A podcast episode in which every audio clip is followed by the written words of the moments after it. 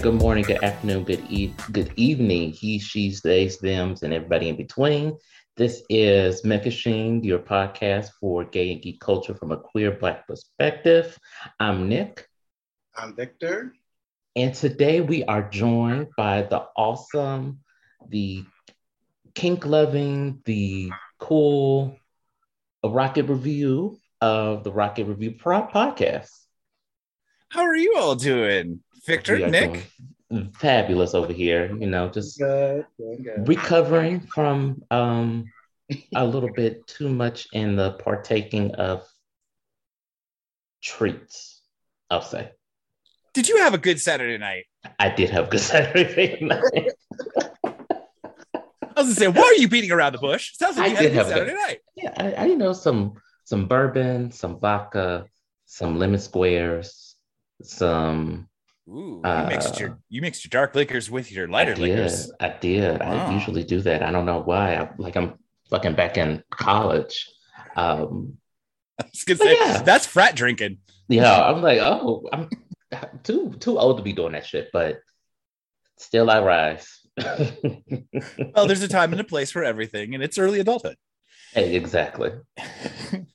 Well, I am so honored uh, to have been invited on. Porter, I've had you on over at the Rocket Review uh, to discuss, yes. you know, uh, sex and kink related topics as it they uh, pertain to the POC communities. Mm-hmm. Um, because I love Megashine. I love you guys' takes on pop culture and what's going on in media, what's going on in our, you know, what's going on in just our media uh, entertainment offerings. Because well, there's a lot of it, and not all of it's great. Um, and some of it is problematic even still. And so I love what you think. looking at HBO Max. Looking at you, HBO Max. looking directly at you, HBO Max. Uh, yeah, what the hell? Why? What's with all of these services suddenly cutting employees? And I mean, they're spending a lot of money. And it's funny that you mentioned that um, my building is next to Warner Brothers. So one of the buildings they have is closing and they're moving over to this ranch looking spot. And then they're also building a new spot that looks like icebergs and on the street. But um, it's, it's, it's a lot of the costs, a lot of the cost of things they're trying to do and continue to do. And this merger, I feel like this merger costs more than what they thought. You know, when you overbuy, overspend, you realize like, whoops, I only mm-hmm. have the rent and that's it. that is kind of what they're going through right now. Well, was streaming in general, was that even a viable business model? Like you saw how Netflix shot up because way back in the day, Netflix, you had to get your uh, movies through the mail. Um, and now it just feels like they don't know what the fuck to do over there. Like you want me to spend how much first of all you want to you want to charge an x amount of dollars for your service. You don't want me to share any kind of passwords. The only thing you have going for it is stranger things and honestly uh what else do you have? You want me to what go watch 101 in the parkers and spend all that money on netflix? And then the bullshit over at hbo max like i why would you fuck up st- something that's already good? It if it ain't broke, like, why are you right. trying to fix it? It just seems like he's trying to sling his dick around to see if like he's he's in charge and he's just fucking it up. Yes, it does feel like there's some patriarchal dick swinging. Yeah, going on. It, it doesn't make sense, and then they're gonna realize, oh, they're gonna chop everybody and then chop themselves at the knee and then wonder why they're bleeding out. True. And I also believe that I do believe, I think I said this before, that Tubi and Pluto are really scaring the hell out of them because mm-hmm. they figured out a way to give you all the things. Like you can get, you can watch Alice, the old TV show Alice. You can watch Oh Price Was Right. You can watch that and somewhat current movies for free. You get commercials, but it's not annoying to a point, and it's free. And then now you hear Netflix maybe doing the same thing, having like commercials and what have you. But I think places like that because they're dependable. Like literally, like I'm sitting here, like I just paid um, my streaming bill. Part of me is like, do I even need streaming anymore? Because I don't even watch those streaming channels. I watch the like the Netflix and the Plutos and all that. And a part of me is like really realizing that they got a lockdown because if they are showing all what they're showing, and you don't have to really, you know, it's for a lot of us, we're very comfortable with the same thing we watch over and over again. Why would you pay 17 $15 for somewhere that you only will watch one show or one movie with? Mm-hmm. This is true. Well, and you brought up the early Netflix business model, which was actual DVDs. Like, like that's Right. how far. I think sometimes we forget how far back Netflix goes in our our media zeitgeist. Right. Uh, uh, I remember getting DVDs back. I also remember getting them in the mail, never watching them, and then sending them back when you got the return. So there was also that. Um, you, I think what's gone on is is Netflix, uh, tra- you know, as they started getting into creating their own content, they were determined not to use the old studio model, which Mhm. was extraordinarily problematic. This is why we had such we had decades of whitewashed, you know, stories over and over and over again. You know, a profound lack of diversity in our media uh, for decades because of the studio system.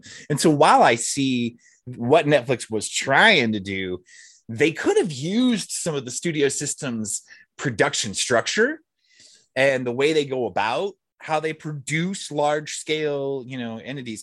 It felt like and it has felt like to me that netflix just kind of threw shit at the wall and to Mhm. see what sticks.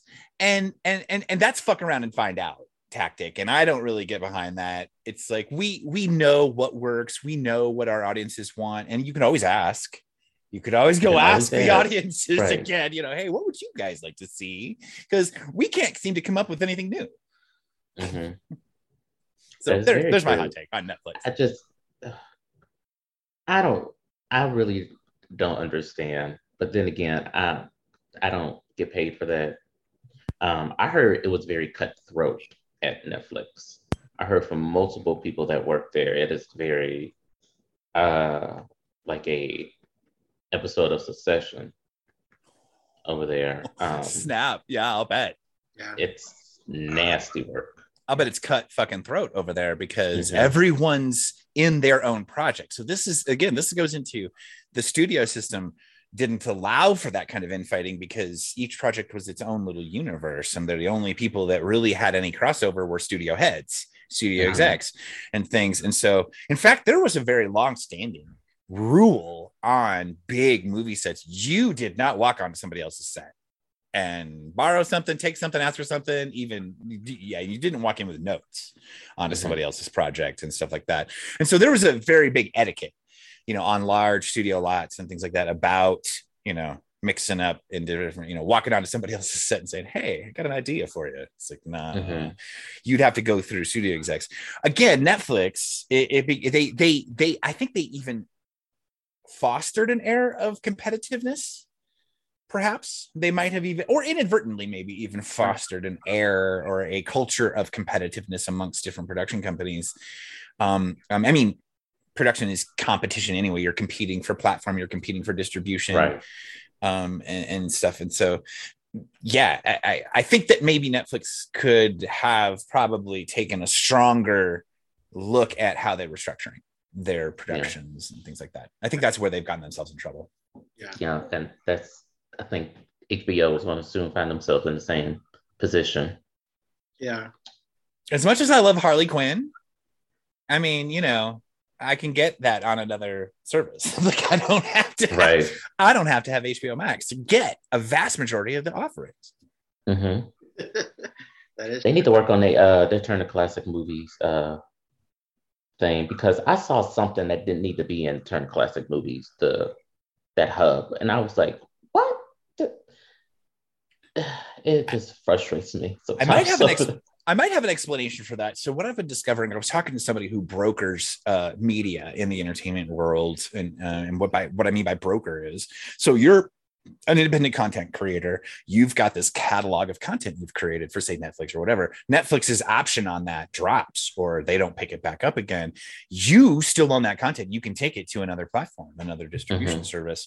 We've seen things leave mainstream and then go to Netflix, like Lucifer left Fox yeah. because they canceled it, went and had another two successful ass seasons, and they got to add the fuck word in. You know, they got to like really, really tear open the the storyline and, and, and have fun. Right. Um, uh, I'd like to see Netflix do more of that. Actually, go pick up something that didn't get great network appeal, but could still have a strong enough audience for a streaming service to yeah. pick up yeah and it's really interesting because it it feels like we may go back to the networks with all these streaming services kind of going crazy here it, it, it almost feel like we might have to go back to those but a lot of people are i don't think they will want that because it's so censored. As you mentioned as you was talking about lucifer it was able to be more free. And a lot of times when shows are jumping on the different platforms like even i think about american horror story how it really evolved to where we're getting a lot more, you know, fuck work, like all that stuff is being said and done. I mean, they gave us a little bit of that in the first season when we got to see what's his name, Jack off, but it was, but now we're getting a lot more um, when they're doing their own on their streaming services. So I think it would be hard for a lot of places to go back, even though I think we're going somewhat back. I think it will be hard for a lot of viewers to be like, I'm not used to, you know, for y'all censoring stuff. I want to see mm-hmm because you know you. Have- I want to see the dip. Right. Yeah, I, am sick of I'm sick of blurs. Right. Um. Well, I've been I've been saying this for decades in the industry. Is I'm tired of it's perfectly okay for female full frontal, but it's something quite different for male full frontal. And I'm like, no, no, no, mm-hmm. no, no, come on. If we can see vulvas, we can see penises too. It's like this is getting a little bit ridiculous. And then of course breasts. Jesus H Christ, how many movie franchises are literally built upon you know exploiting women's bus lines. It's like it's yeah. it's sad it's even when you didn't sad. need to even uh, it's funny looking at a lot of old horror movies that i grew up with i'm like we didn't even need you didn't even need to be naked like why is she running around naked in the woods? yeah, why are we doing this? Even though it's funny when i look back at as i don't know if y'all know Slumber Party Massacre will be 40 next month um, that was done by a woman, but there's a lot of like gratuitous breast and well, just because okay, just because exploitive content was created by someone of that gender doesn't mean it's not still exploitive. I'm mm-hmm. sorry, but that's we see this in the adult industry a lot uh, uh, yeah, exploitive content is still exploitive. It's the ethics to which you go about creating the content. You know, how were all the players involved? Were they all brought up to speed? Did they all negotiate, communicate, and then consent enthusiastically to do these scenes? We apply these rules, of course, to kink and BDSM scenarios. Literally, like they're the they're the foundational uh, mechanisms to get that done, you know, safely and with all the fun.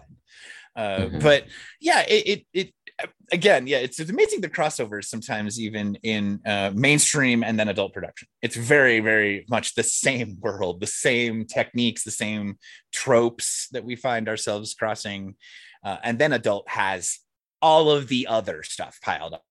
That so right. there's there's all the mainstream production issues, and then all the adult stuff that sits on top. So. so let's get into Aunt May's tea because we have a couple of things to talk about. Uh, let's see. Let's first talk about She Hulk. The first review, the first episode is up on Disney Plus. Um, what are your all's uh, review reactions? What do you think about it? I, I, thought it, you know, it was cute. I'm gonna go back and look at it again because I was watching it kind of uh, before I had to do some other things. But you know, I thought it was really cute for what it was. Um, you you learn that you know she's trying to manage a lot of things, and if you read the comics, she's always been kind of that jazzy person in a way. Um, I can ignore the CGI stuff, and we heard all about that beforehand. But I was kind of still into what the story was and what's going to happen um, you know, it's always great to see, you know, a little, you get a, you get a little bit of, you know, where the story is going to kind of go because you know who the characters who's going to show up. You know, you got her cousin or you got Bruce coming in there looking, you know, cute in his little get up and stuff like that. You got all that stuff very soon. But what I will say is what I'm loving is the the marketing for it. So for example, on Sunset Boulevard, um, and Nick, you'll understand this reference. Maybe you too, Rocket. Uh, um, so if you ever remember the Jem and Hologram posters, used to come with the dolls. The Misfits had one where you would see Pizzazz putting a poster over the Jem poster. And around here, um, you will see. Oh, like on um, getting down to business. Uh, yeah. When uh, yeah, okay. Sorry. Yeah. Go ahead. so um, right now, you will see the the, the She-Hulk like posters but you'll see Tatiana like posted over those. Oh, okay. And the writing, Titania, I'm saying her name wrong, but have her name like she scrawls up over it, and it's really cute. I'm a, I might have to go out there take a picture of it because I noticed it Friday night, and I was like, that's that's good marketing because you that is that's cute. I think that is kind of cute. Uh, I, I like what they're doing. Hey, the only thing in the marketing that I take any issue with is they're kind of high key billing her as the only attorney in the MCU. And I'm like, wait, wait, hold up. Uh, Matt Murdock? Hello. Right. He's a well known attorney. And he's now in the MCU because hello, he makes it into Multiverse of Madness. I mean, uh, hmm. no, sorry, he makes it he into in, No Way Home. He, yeah, he was in No Way Home. Yeah, catches a damn brick flying through the window. Even mm-hmm. it's like you know, yeah so so she's not the only attorney but she is going to be the big league attorney. That part we do know. She's going to be da level high high high profile. Whereas matt murdock is not. He's a little too busy being dd mm-hmm. on the side. And i think there's also a great crossover. I can't wait. Like there should be a great courtroom crossover or a mashup with those two at some point where they've got to defend somebody together. Now matt is a attorney and Hell's Kitchen. Right. Where is She Hulk? Is she LA based? I thought she was. L- is she LA based? I think she is LA based. I think it still would be a fun crossover because you know yeah. it's yeah. MCU. They'll figure out a way. Yeah, yeah. And she'll probably have to return to New York. I mean, again, due to fam, well, family, um, or just just because of anything with former Avengers work. Because sometimes um, in the comic there was time when something will happen legally she because she was an Avenger, so therefore she was like, well, I could just put on this suit and kind of deal with the situation or what have you. So I don't know. You know, it's I like what we what we're getting. It's charming. It's funny. Um, oh, so far it's delightful. It's just been delightful. The fight scenes between her and Bruce, knocking each other around through right. all the furniture. It's like y'all are wrecking the place. Y'all realize that? Oh, never mind. They just realized they wrecked.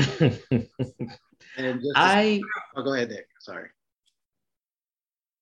I just want to know why Jameela Jamil is in it because she wears me out.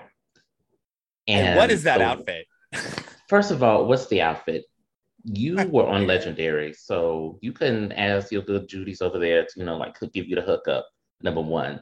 Number two, I don't like how she her, some of her interactions online have really rubbed me the wrong way. Like if somebody will say something and then tell you like you're going about it just a wrong way and you're not acknowledging X, Y, and Z, and then you retort with a oh, this is just how I always am, and yada yada. You just get this whole big diatribe, and it's like, girl, it's not even that deep. Like, I I don't like her. I just don't like her. It's a chop for me. It is a chop for me for her. But as far as the um, the overall series, She Hulk reminds me in the aspect of Storm that they have to keep their emotions in check, or they're always told to keep their emotions in check. And it goes to the bigger issue of women in general. I like the the conversation that she had with uh, Bruce as far as I am in control all the time because I have to be. I'm a lawyer. I'm a woman. I get catcalled all the fucking time. So yes, I don't have to do it like you. I've been doing. I've I've had the training to keep this in, in control. So me being a Hulk is not going to change that. Like you can just take it away, and I'm still going to have to do the same shit that I was still doing, regardless of this. So I like that they already hinted at, they already talked about that. And I hope they do some more in that. But I agree. I'm, I- I'm excited where this goes because I don't have any kind of reference for She-Hulk. I like I never read the comics. She wasn't in any of the cartoons that I was watching growing up. So it, I like this introduction. For me, she only shows up briefly in the 80s in the Spider Man and Friends uh, series uh, a Mhm. few times. I, uh, I did not actually read her her comic book either. Um, and so I was excited to see this uh, version of her, this adaptation. Um, I uh, uh, I really am in exactly circling back to what you were saying about the conversation she has where she's like, um, I have to manage my anger all the time, Bruce, like every day. I'm a woman. Mhm. It's like I found that that in and of itself is a phenomenal starter of a much deeper conversation about what does it mean to be a woman anymore? Uh, what does it mean to even just present? You know, what does it mean to be feminine of center in any way, shape, or form these days? Uh, Mhm. what does it mean to be a feminist? Like, this is going to be an exceptional conversation because, you know, here's a character that changes literally at will physically, though she doesn't change emotionally. And so, whereas Bruce went through this incredible trauma, 15 years worth of it, you know, kind of a scenario going back and forth between personalities, that Mhm. doesn't exist for her because she was already predisposed to managing and being compartmentalized that kind of rage and anger. So yeah, it's it's fa- it's it's fantastic. It's really a great Right. combo. Yeah, and I, I'm loving the fact when we get to see the other characters, that's where I think we'll see where that control really plays a role because some of the other characters who are coming in, especially the villains, they don't have that sense of control, and I think that might be uh, something that is tempting because you you know if you're able to see how they function, and yeah, you're gonna see a lot of outrageous fashion from some of them. It's gonna be a mess. So Nick, you're gonna be like, okay, these outfits, but um, really. Um, and wigs because um, she is really giving you. She will give you a lot. I remember they were talking about it at Comic Con and how it was a lot about the. It it's going to be. A, a, I think a theme is go, one part of the tone or theme will be about control. Um, it's going to be fascinating to see. Um, and again, I'm and the actress who's playing She-Hulk, and I'm, her name slipped my mind, but she's Tatiana Maslany. yeah, she's good. If y'all didn't see her and and then that show, my memory is all crazy today. But she's won awards for playing. Um, she was playing different types of characters, multiple characters, um, and it was just something that she's really good at. She's good at really grabbing at different emotional parts and turns and twists. So she's going to give you a performance, and I think this was a great. Um, and just for what we just saw, it's going to be kind of a really great thing to watch as it just evolves for the rest of the month. So, Mhm. I was we're a huge fan of. Orphan Black with Orphan Black, that's what I remember. Um, Oh yeah. Oh yeah. Yeah. Okay. yeah, Yeah. she played like nine different versions of the same cloned woman Yeah. on this show, Orphan Black. Mhm. So her character skills are out there. Like, and they can do, she's a chameleon too. I mean, they can do the slightest changes to her hair and makeup, and she's a completely fucking different person. That's the other beauty of her is she's a ridiculous chameleon. She can Mhm. just morph. she um And her action skills are quite she- accomplished as well. was she in the um whatever happened to uh, Monday? Was that her too, or was that somebody else? No, that's the young woman from the uh, uh, uh, dr- uh, kicked over the hornet's nest trilogy. Back, that was her big break, and then she's in uh, she's in uh, Ridley Scott's Prometheus. yes, that's yeah. Okay. Great That's actor too, another- another great yeah. actor. She's phenomenal. I love her. Well, I am excited what they do with uh um She-Hulk and it goes to show like they're what they're setting up as far as the next group of Avengers, which is exciting to see. And I'm ready for it because some of these, I would say some of these other people, such as Thor, need to go out to pasture. I don't know. I- I- let's I- get Natalie Portman in. You know, right like I, I said this to somebody uh, a few weeks ago like thor is like this he doesn't know what he wants to do. He was with one group, then he went to another group. He didn't he doesn't have his uh nobody around when he was growing up. That's why he's wild and he don't give a fuck. Um, he just doesn't have anybody. And the Love and Thunder made it apparent like they almost don't know what to do with him. Like, like girl, just move. I'll be like uh the Dreamettes, move, move, move right out of my life. Like he just needs to go. Oh, leave poor Thor alone. hey, what about that butt? God damn. Well, that that he does have a. God damn. A, I mean, Taika, Taika Waititi. Taika Waititi was even like, "Are you kidding? It would have been a crime not to show. Are you? He put so much time into that. It's." Yeah, he was. It was really quite something to behold. Yeah, I saw him on Colbert. It was really taking the way he built it up. Stephen, Stephen Colbert even just sat there, kind of like, "We're talking about Chris Hemsworth butt. Okay, here we go."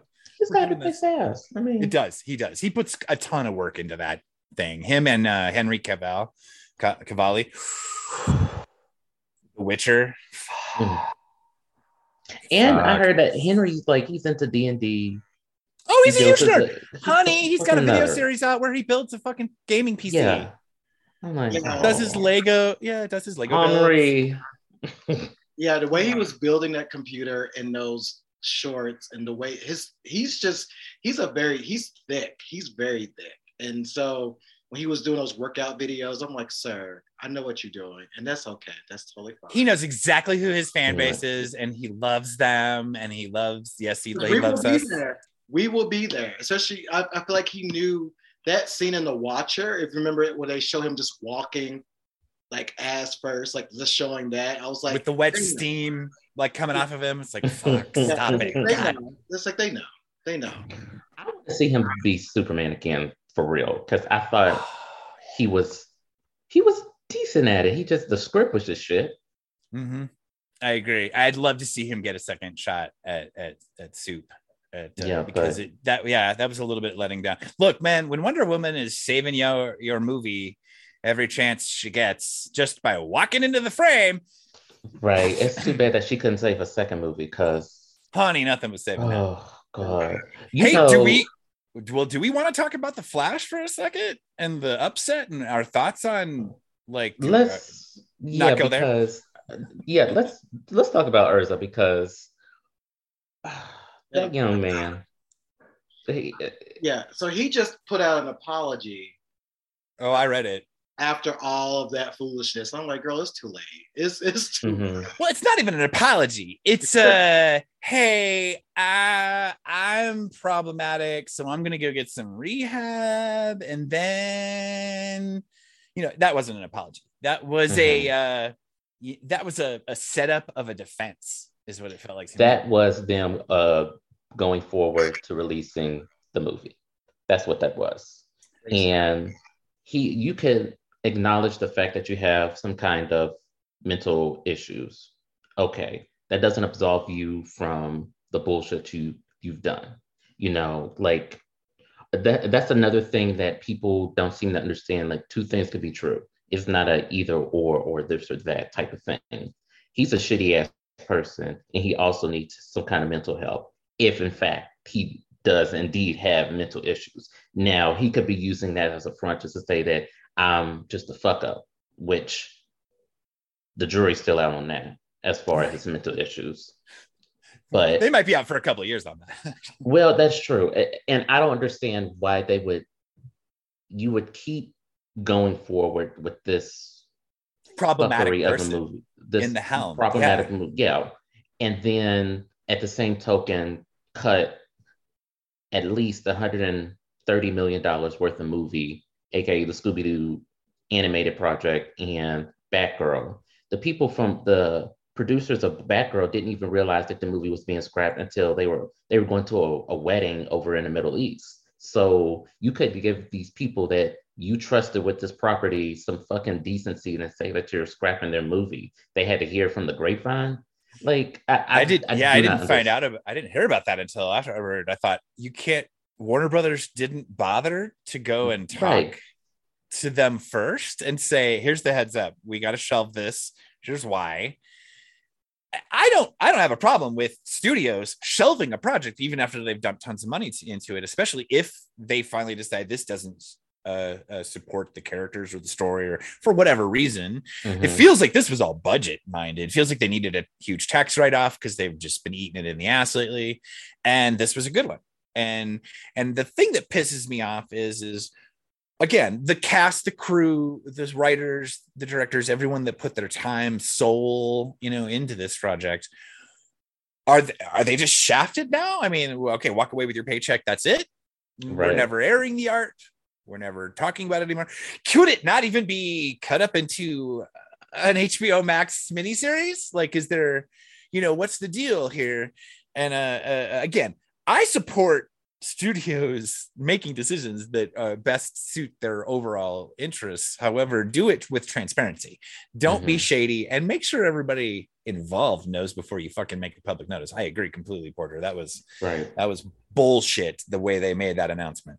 And, and then they're they're going to say, "Oh, we're going to do some kind of retreat and whatnot and plan our ten years." I'm like, well, girl, you should have did that in 2016 when you released Batman versus Superman. Why wait all of that time and say, oh, maybe maybe we'll do it this way? Like, eh, if we, me and Victor has talked about this, so we are blue in the motherfucking face about what exactly is going on over there. Like, you, the people, the writers are out there, the directors are out there, the actors are out there. You are just so gun ho about doing it your way that your way is not working anymore, girl. Like, find another way. And you should have already been doing this. So now you're like, oh, we, we want to do like what Kev, Kevin Feige did. Well, girl, you should have been already doing that. Yeah, everybody was going to say you're going to, uh, you're copying off of them or whatnot, but it's I a mean, business model. Copy Marvel it. and DC has been doing that for years. So, like, are we going to we could go down the the list to see who copied who. It's oh just, oh my god, DC and Marvel, they have literally been ripping each other off for yeah. fucking decades. Like I was just watching something about the Secret Wars uh, saga and how that was a ripoff of a DC storyline, and Marvel pushed Secret Wars faster to get it out before DC. It was some fuckery. I mean, there's always gonna be some fuckery. So um, it's always gonna be. Um, yeah, it is. Um, well, you know, She Hulk, do take it out. You know, check it out. Flash. Who knows what that? I say replace him. I say replace him. Replace him after this movie. It should be replaced. But this may be a. This may be. This is their reboot. To be honest, this movie is supposed to be the reboot of the entire world. So that might be the opportunity because in a lot of ways in the comics, Flash has died and returned and whatever. Oh my god, so many times. Mm-hmm. And come back as somebody else. And there's so many different versions of it. Yeah. There's more than just the Barry Allen Flash, you know, version. They've got other, you know, uh, kind of like the Robin. You know, we've got Jason Todd, we've got, you know, the other guy, which mm-hmm. I think mm-hmm. passed away or got killed at some point. You know, and so yeah, I mean, there's there's lots of ways to get around this. Again, it's a fictional storyline. Gang, you could write something new in right. there even hey uh, somebody brought up a, a, weird and but very cool idea uh, i well, personally i'd love to see i lo- i was a fan of dc uh, tv i love the flash tv show i loved uh, what uh, young grant gustinson brought to the character and to me he's the quintess- quintessential like typecasting of Barry Allen.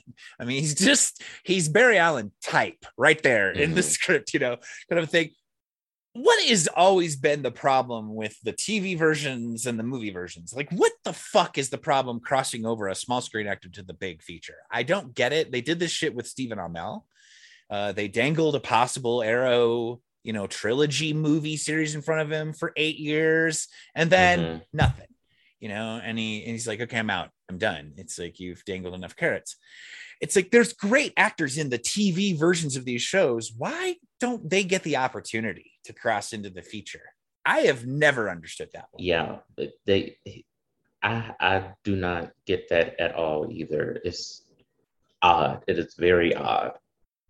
It's like as if they don't think that they're power can transfer or their marketability can transfer from Oh, that's generally what it always boils down to is is they've got a TV audience and not a feature audience. And I'm like, that doesn't really factor anymore, I don't think. I think I the think so audiences for this kind of fandom are watching all of it. hmm Yeah, because it would make it would be crazy if they had like we got the Avengers, and all of a sudden there was a different Hawkeye show just out there.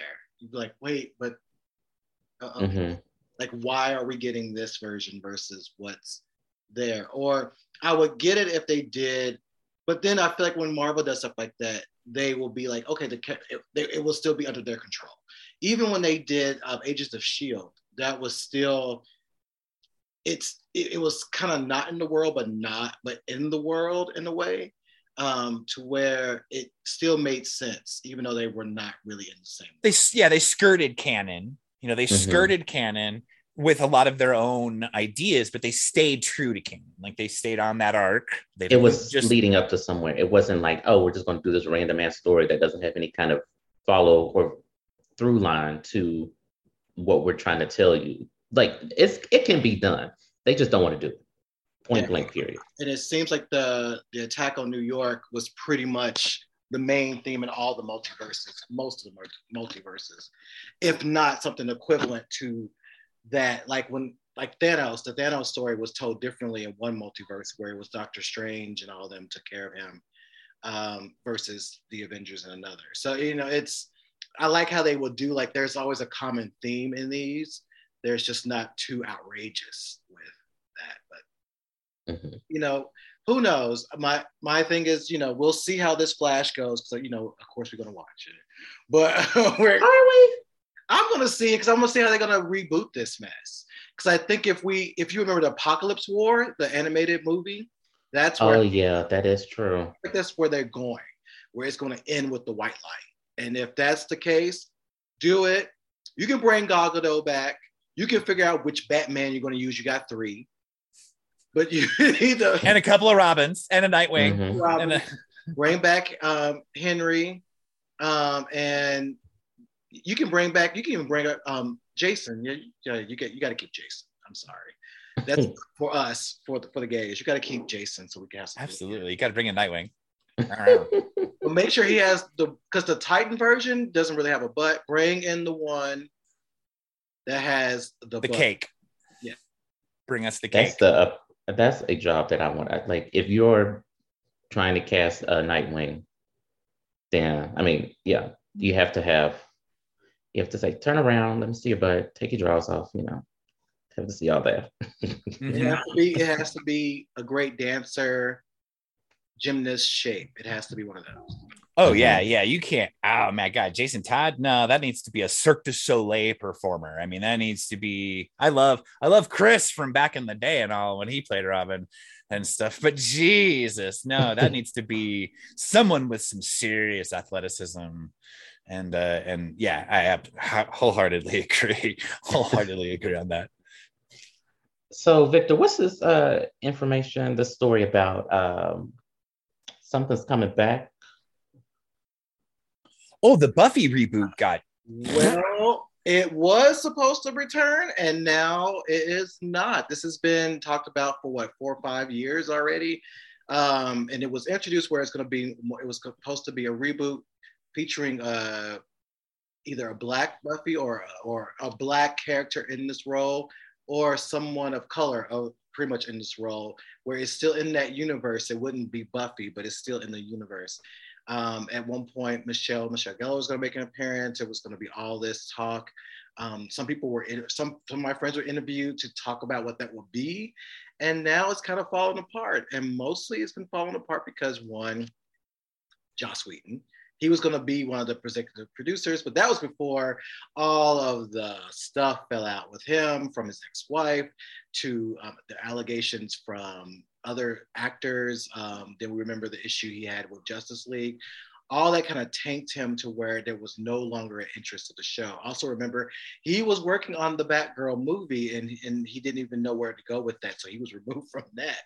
So it, it just seemed to be dead in the water. Sarah Michelle Gellar, who is returning in a spinoff from uh, Teen Wolf, has said recently that she's not interested in returning in that role.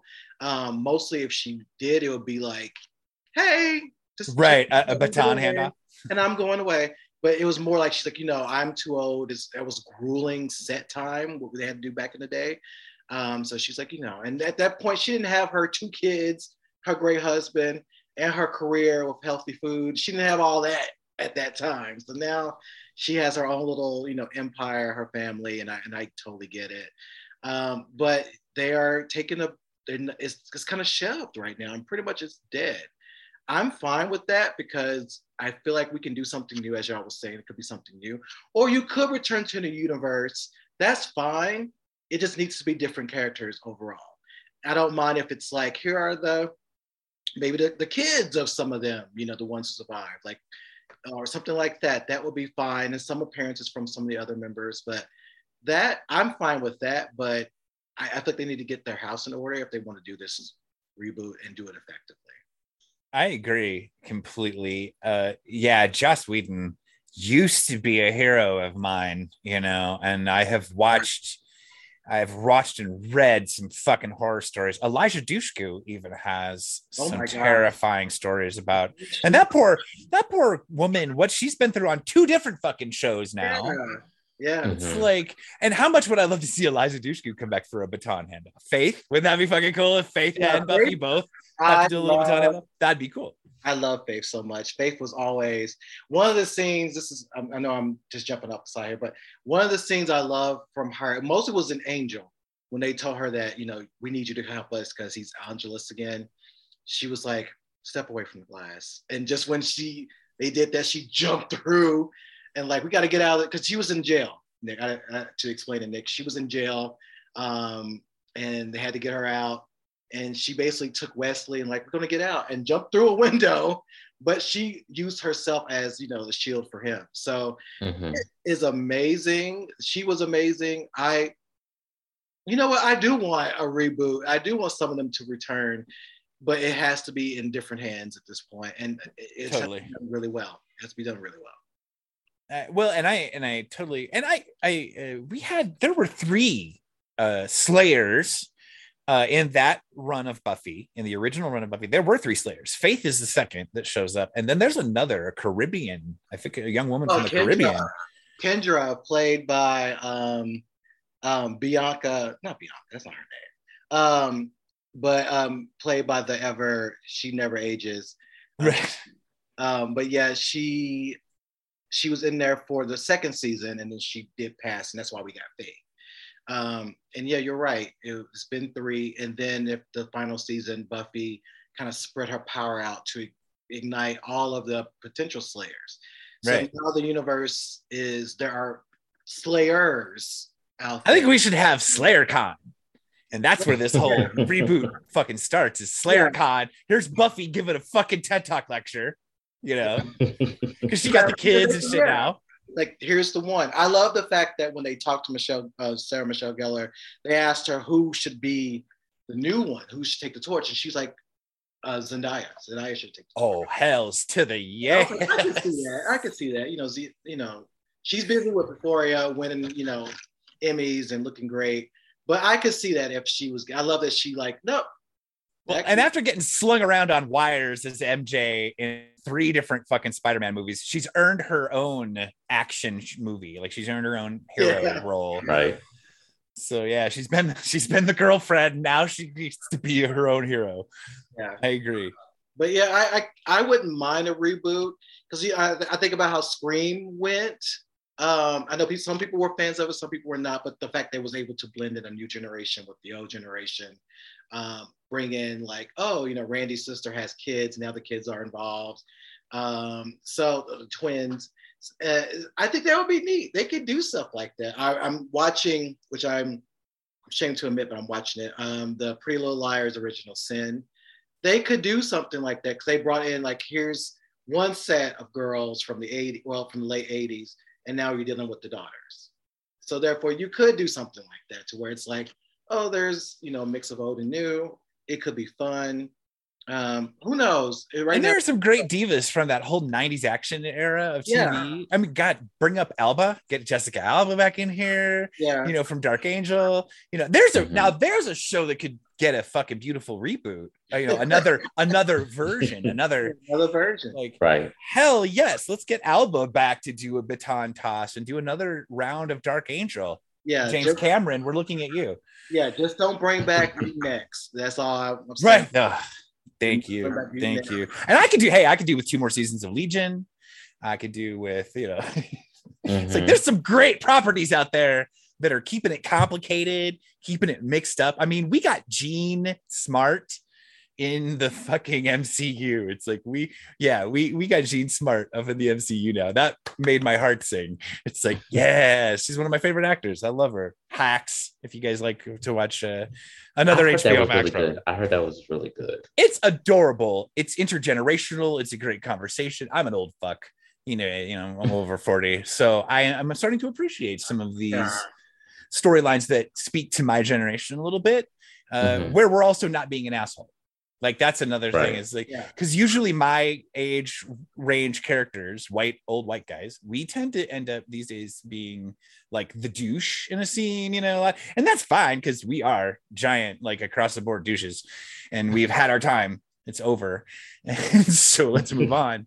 But at the same token, it's like there's a whole swath of us that aren't that way. Like a lot of us are very much trying to push the bar forward and stuff. And so I like to see roles that we're, you know, they they uh, we're complicated. We're a complicated character again, where we have depth, we have layers.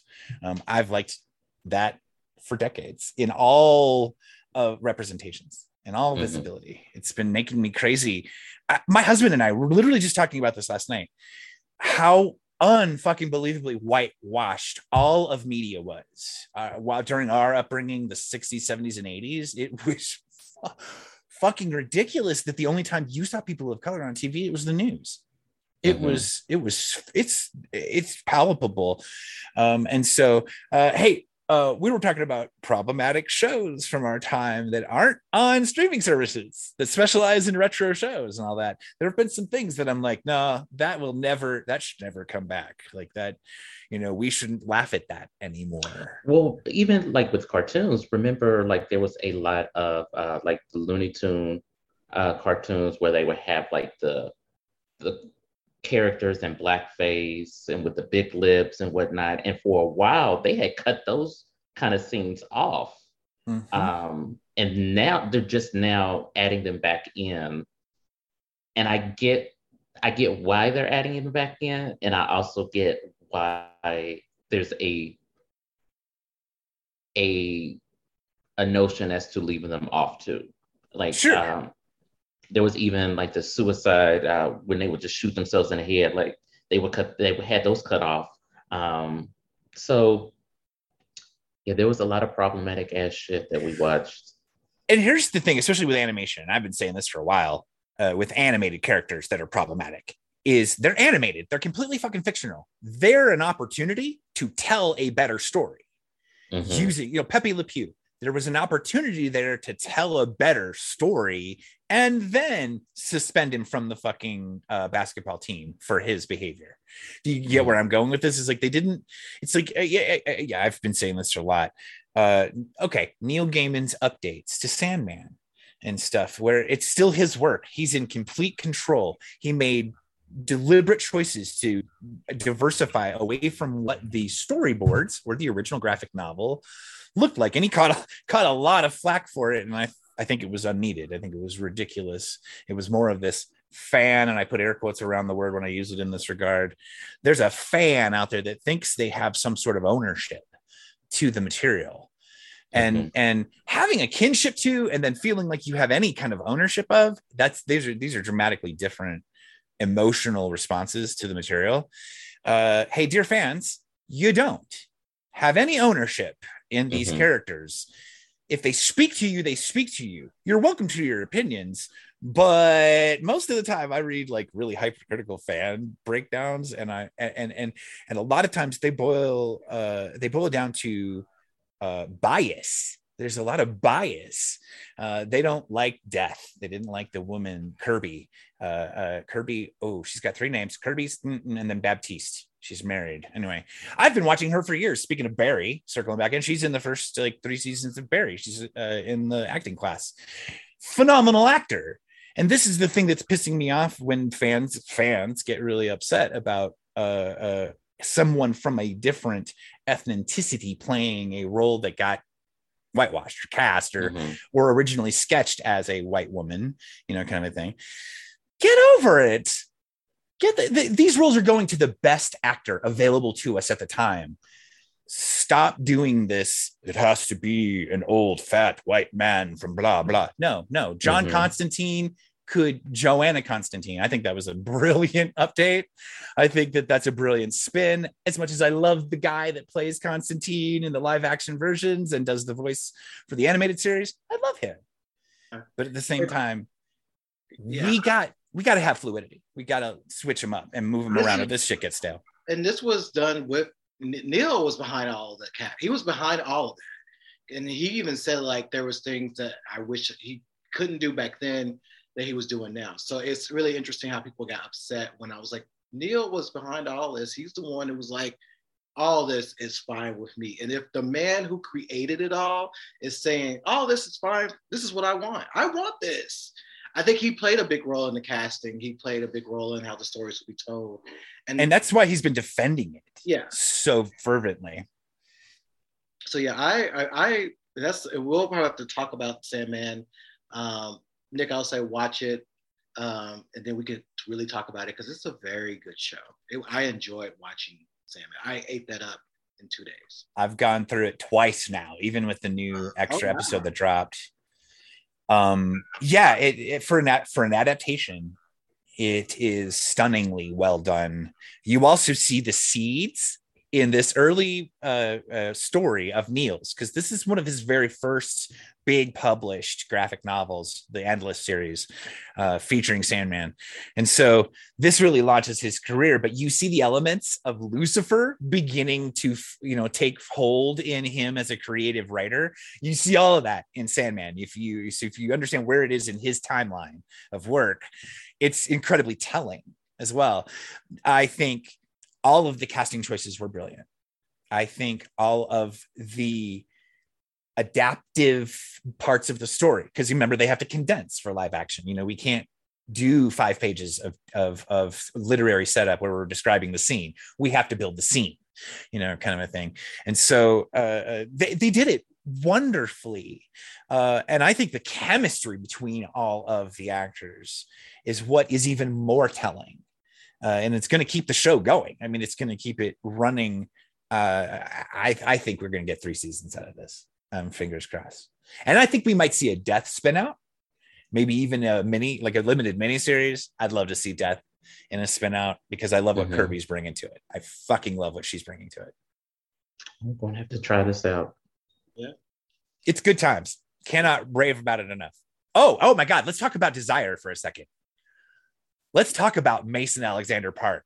Jesus Christ. I am crushing on this uh, person so much. There is Desire um, is one of the endless, um, who's again it's desire. So desire, you have to think of the fact that desire can be so many different things, and the way I look at desire is like how what you want, what you're willing to get do for it, especially when you want someone that sometimes the darkness that that brings into you being obsessive about someone or what have you. This character is out there, and there is one scene, and I even posted it on Twitter where um, Dream, that's the same man, uh, confronts Desire, and the way it was done, it's, done, it's, so in good. the comic. That scene is in the comic, but it looks so erotic and that's where I was like, um, I kind of want to be in the middle of this right now. Like, right, was, exactly, exactly. Hi, big brother. Can I get you anything you desire? Yeah, and it was interesting. I, I was slowly crushing on Dream, but something about that kind of kind of got me. So I, am understanding a lot, and some of our um, some of the friends of the show have talked about how uh, hot Dream is. Um, so it's been it's an interesting show. So Nick, you gotta you gotta, you gotta check it out. Yeah, yeah Desire's um, non-binary, and he's just Okay. amazing. And they are amazing. They are fucking amazing. Mason, crushing on you, Betty. so apparently, uh, Black Mirror is coming back, Black Mirror is returning. which is terrifying because we've been living in a Black Mirror episode ever since 2016. So, what is going to be a documentary? Right. like, Well, they it's gonna be interesting. We got Zazie Beetz. We got a few other people, actors. Zazie? Yeah. I fucking love her. She's my domino. She will be my domino from now to the end of time. I love her. I love her. I love her so much. Domino, actually. So yeah, um, in the next movie, She oh, she better fucking be coming back as Oh, yeah. domino. Dark Dark Mirror, Black Mirror is coming back. Um, for many of you, that's kind of our this is this generation's Twilight Zone in a way. Um, and Mhm. it's it's it's it's a pretty good show. There's been some standout shows. Um, some of us won Emmys already. Um, San Pablo, uh, I'm saying that wrong, but there was that one um, that was really great between the lesbians over time, and um, it's, it's it's really good. So we're gonna see a new season coming with that. That could be what saves Netflix. I don't True know. story. She don't need more than that.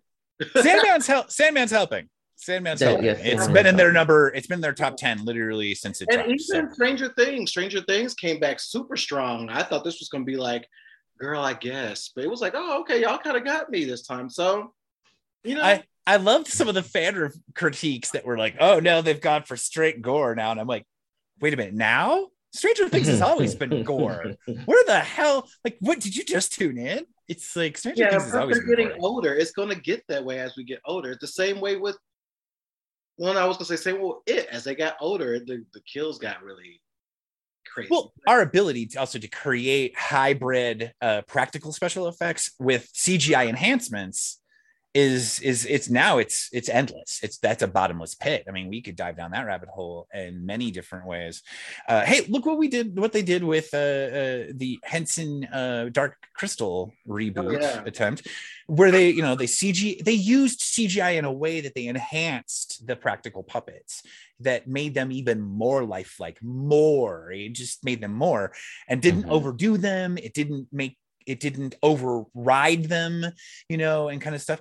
It, it was a, it was beautiful enhancements. And like the Skeksis, they got tongues now, which made their whole articulation make more sense and become more intimate, you know. And Mhm. and, and I just got to actually give a quick Simon Pegg, your Chamberlain in that was unreal. Your mimicry of that original actor was unreal. Kudos to you, Simon Pegg. That shit was tight.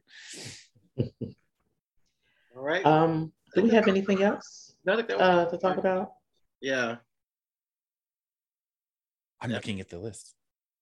Um, oh, Tevin Campbell. Um, Oh, finally acknowledge his sexuality, which I'm glad that he did it on his terms. The fact that he had to hide it for so long because he wasn't in a place to come out when he was uh, popular is very disappointing. And especially with Black people, it compounds that disappointment but I'm glad that he, like, we are. I, I think the girls already knew his tea, which is neither here nor there. But the fact that he had to even acknowledge it, it's kind of like a, it is what it is kind of situation. Well, I was actually baffled. I thought Tevin Campbell had come out had come out long ago. I thought so too, but I didn't want to say anything or look foolish. Like, you know, I didn't Right, want to exactly. take away from. And welcome. I mean, yeah, just say yeah, welcome. yeah, You know, we're glad you're here. Sorry it took so long for you. You're right. At that time that Tevin Campbell was exploding in in hip hop and in you know that would not have been the time for a black artist to come forward, especially a male, gay Mhm. male. That would have been a horrifically fucking hard time. Um, I mean, I just remember some of the shit they gave Milli Vanilli over their look and the way they worked and stuff Mhm. back then and in pop in pop music. And they gave these guys a rash of shit for oh they're queers they're homos and stuff. It's like no this is this is bs um i've spoken to a few black gay men in my lifetime um, who have expressed to me their lived experience and that it is harder for black gay men to come out Mhm. um, and so if you've got any level of celebrity i can only imagine that that's compounded times 10 Right. Help and me in under- the music industry, like there was, I don't know of any, uh, except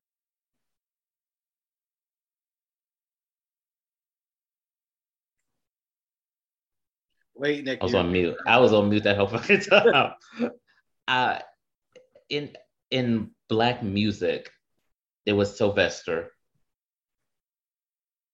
I don't know who else that was out and proud making music and was popular with Jermaine, black. Jermaine Stewart. Jermaine Stewart, hmm a little bit. Um, and I feel like he got away with it because he was over there in England. it was it was a little bit easier, but I think he was considered out, kind of, but his music didn't always reflect that. But I think he was living out. hmm and like Te- Tevin's music was after the uh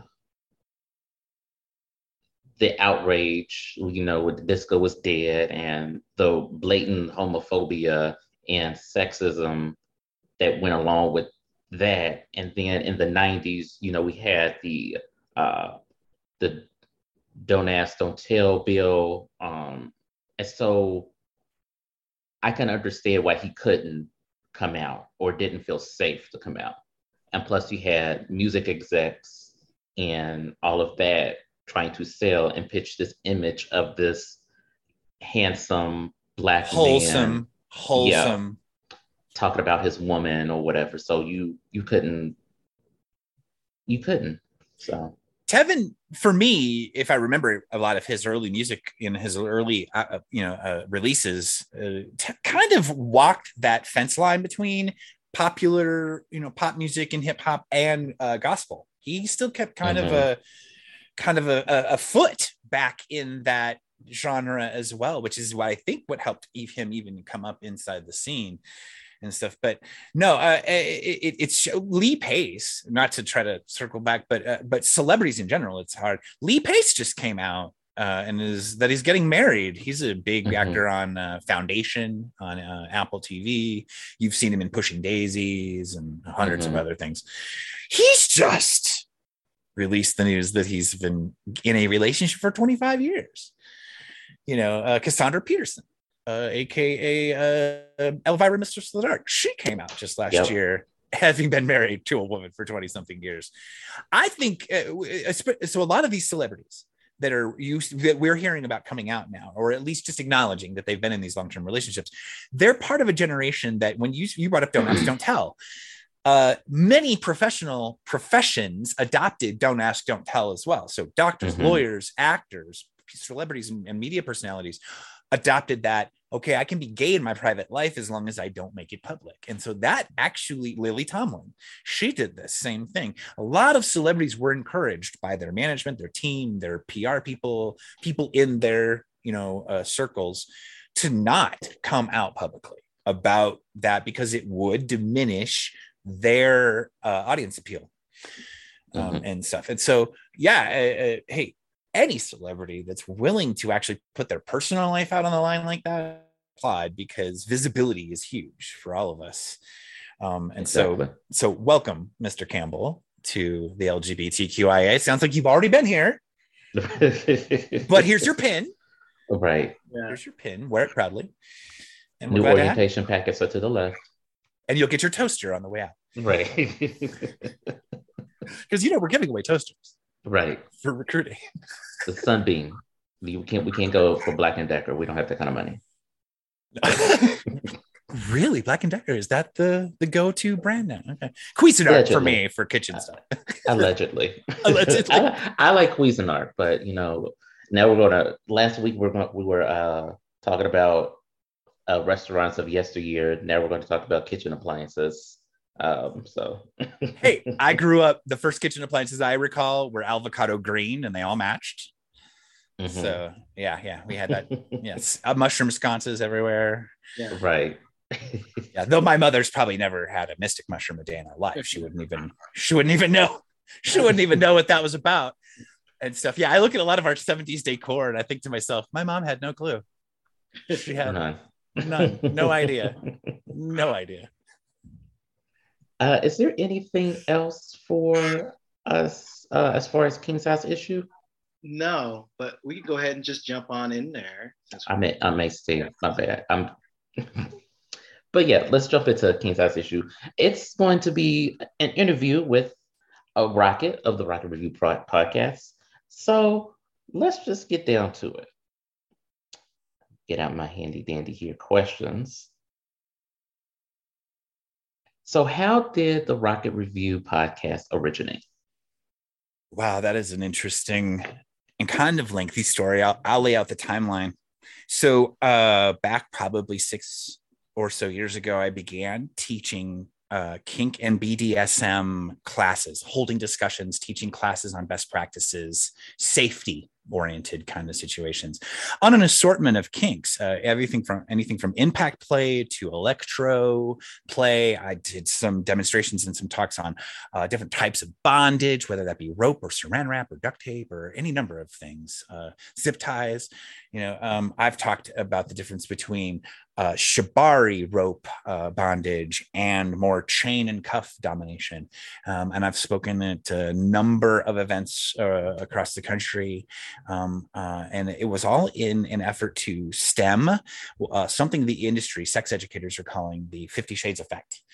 Uh, so when those books and movies came out, uh, they painted a very fanta- fantasy version of kink and BDSM, um, but they do not do uh, at all a good uh, uh, job of discussing the realities of sex and kink, as in consent, negotiation. What does it mean to have boundaries? Things like that.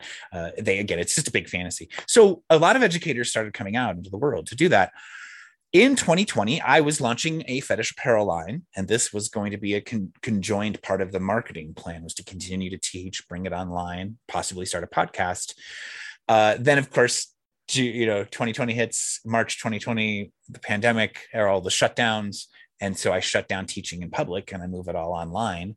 And eventually my apparel line would get boxed up and put on the shelf. Uh, supply chains have just, just you know really made it impossible to keep going with manufacture so fast forward uh, in 2022, uh, I'm sorry, in 2020, uh, I'm sorry, in 2021, I, I launched the Rocket Review and I did three 12 week series that were all focused specifically in different themes of sex, sexual health, kink, or BDSM. So, like the first set of 12 episodes is about transformation and how powerful it is uh, when you accept your sexual being, when you come out even uh, to your partner about certain aspects of sex and kink. It can be very empowering and can be very transformative. And so then in the second series, I talked about best practices. Let's start talking about the education behind sex and kink. And let's talk about the evolution of our psychology and our understanding in modern psychology. And so I brought in all the experts uh, that series. And then the final series in the first three was all about uh, the adult entertainment industry and what has been going on inside it, uh, and how the deplatforming and the demonetization had been affecting people. Um, and then by December of 2021, uh, we will have huge purges on different platforms. And I find myself thrust into the sex work uh, activism realm uh, by the time we get into 2022. And so in 2022, I was approached by Just for Fans as my presenting sponsor, and they asked me to do an entire season. And so I am uh, right around the middle point of a 36 week run this year, and we'll wrap up season four of the Rocket Review on December 3rd with the uh, the, the Arizona chapter of Free Mom Hugs I like to bring them in each year. It's the most wholesome family related show I do every year. And it's the only kind of family friendly show that I do every year. But yeah, we got the mom hugs coming in December 3rd for our wrap up. And it's been an amazing season. I've got to have on phenomenal people like Porter and start branching out away from our normal topics into how do these topics affect the rest of our lives, you know, kinds of things. Mm-hmm. And so yeah, it's been a wonderful ride. And I've gotten, like I said, to meet amazing people like you and Victor. And and thank you so much for having me on. So there's the gist. That is how the Rocket Review was born. It was born out of a desire to educate and share best practices. I do not have any interest in being famous. I'd rather be informative uh, than any of that kind of mm. mess. Uh, so there it is. There's me in a pinch. I like that. I like how you said that you'd rather be informative than famous. I think that is really very key, very important, especially when it comes to explaining kink and explaining, you know, sex work to a lot of people. Um, my question is, let's think about the mindset. I think sometimes people are not they see it they see it on just for fans they see all they follow certain people they like oh look at them look at them look at what they're doing and then all of a sudden it's like oh i'm gonna do that too or i want to participate or i want to do all that great stuff what would you say to people who are how would you get how would you help them mentally prepare for entering those specific, specific kinks and likes and things like that to where they're not going in feeling shame or feeling some guilt how would you mentally or help them mentally prepare for that well, that, that's a fantastic question, and it's something I do. I coach a lot of novices coming into kink and BDSM, uh, couples, solos, singles. Help them just first and foremost, if you're coming into a, the you know the BDSM communities, um, you need to figure you need to figure out a few things inside yourself first and that would be are you more you know heteronormative leaning are you more queer pansexual leaning you know what kinds of other players are you going to want to interact with? Not so much about the fetishes specifically just yet, but the other kinds of players that you're going to want to interact with. Um, a big thing to start thinking about when you are getting into modern kink and BDSM exploration is is this a cathartic, non sexualized exploration for you? Or is this something that is a prelude or a warm up to something that can become sexualized? Because uh, kink is breaking in two very different ways for a lot of people these days. There is what I refer to lovingly as the platonic kinkster, who they're into art shibari and suspension, and they do a lot of the things they're doing fully clothed, and it's not sexualized. In other words, the act of the bondage in and of itself is where we're going today. It's providing the catharsis that we're looking for. I find this big with ABDL or adult baby diaper lover infantilism, infantilistic play uh, tends to start really bringing a lot of this in. It's very cathartic. People are checking out and they're gaming for a while in their diapers and having fun and they're uh, de- they're decompressing from all of that day-to-day stress and life anxiety um, and uh, and just you know, mentally decompressing, you know, letting it go um, and finding a great catharsis in it. Again, not particularly sexualized. There is then the other side of that where there's the infantilist player who it's time for my changing. And that's again, it gets into a more sexualized aspect. So again, decide for yourself before you even start trying to look for communities, decide which way this is breaking for you. Is it a is it a turn on to a sex act?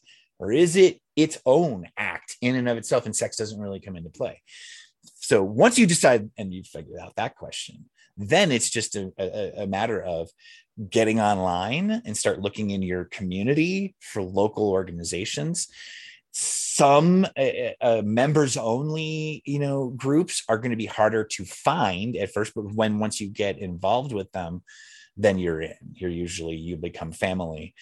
Um, don't be afraid to ask questions from anybody. And if they and if anybody in the community is shitty because you ask a question, move on. They're not for you. Yeah. You know, kind of a thing. So that's the other advice is decide which of these two breaks, way this breaks for you, and then find the community that best fits. And don't be afraid to ask. Ask every question. Ask all the questions. There are no stupid ones. There are no dumb questions in BDSM. I've seen a um, there's a lot of people that I'm familiar with in my community that are into kinks or uh, whether it be pup play or whatever the case may be. and I've seen a lot of people online discuss their kinks and whatnot. But a lot of these, the, the vast majority of these people are cisgender gay white male. How does the intersection of kink and ethnicity play a part with the added layer of the human psychology being involved? Well, this is this is a very complex question because it's got a very complex answer. Uh, so in the United States, yes, uh, there is a very old white cisgendered cis male uh, core in leather, gay leather. Um, I'm finding that the more pan, bi, and heteronormative leaning kink communities are moving well past a lot of the constrictions that we find in in old guard gay male leather. We're I'm seeing a lot of of, of change up in mm-hmm. that more uh, inclusive community. Um, uh, uh, there will always be that contingent uh, that feels some sort of ownership to leather lifestyle in general, uh, but I ignore that. That that I ignore that contingent. It's it's very minute and it's dying out quite mm-hmm. quickly. Um, uh, I will come right out and say that when you find yourself crossing that sort of stuff in in the kink scene, um, it's got a big, strong basis in racism and just bigotry, just bias in general. Mm-hmm. Uh, there's there's a huge gay male bias uh, sometimes against uh, women in the scene, even fem- you know femdoms in general. There's I've encountered a lot of bias against trans men uh, and, mm-hmm. in the scene. Uh, yet you'll find that same bias doesn't always apply to trans women, which is just a disgusting hypocrisy, and uh, and and really gross on its mm-hmm. face. Um, I've been fighting since I came into the gay leather scene to be more inclusive, to allow the rest of our community in. We shouldn't be so isolated anymore.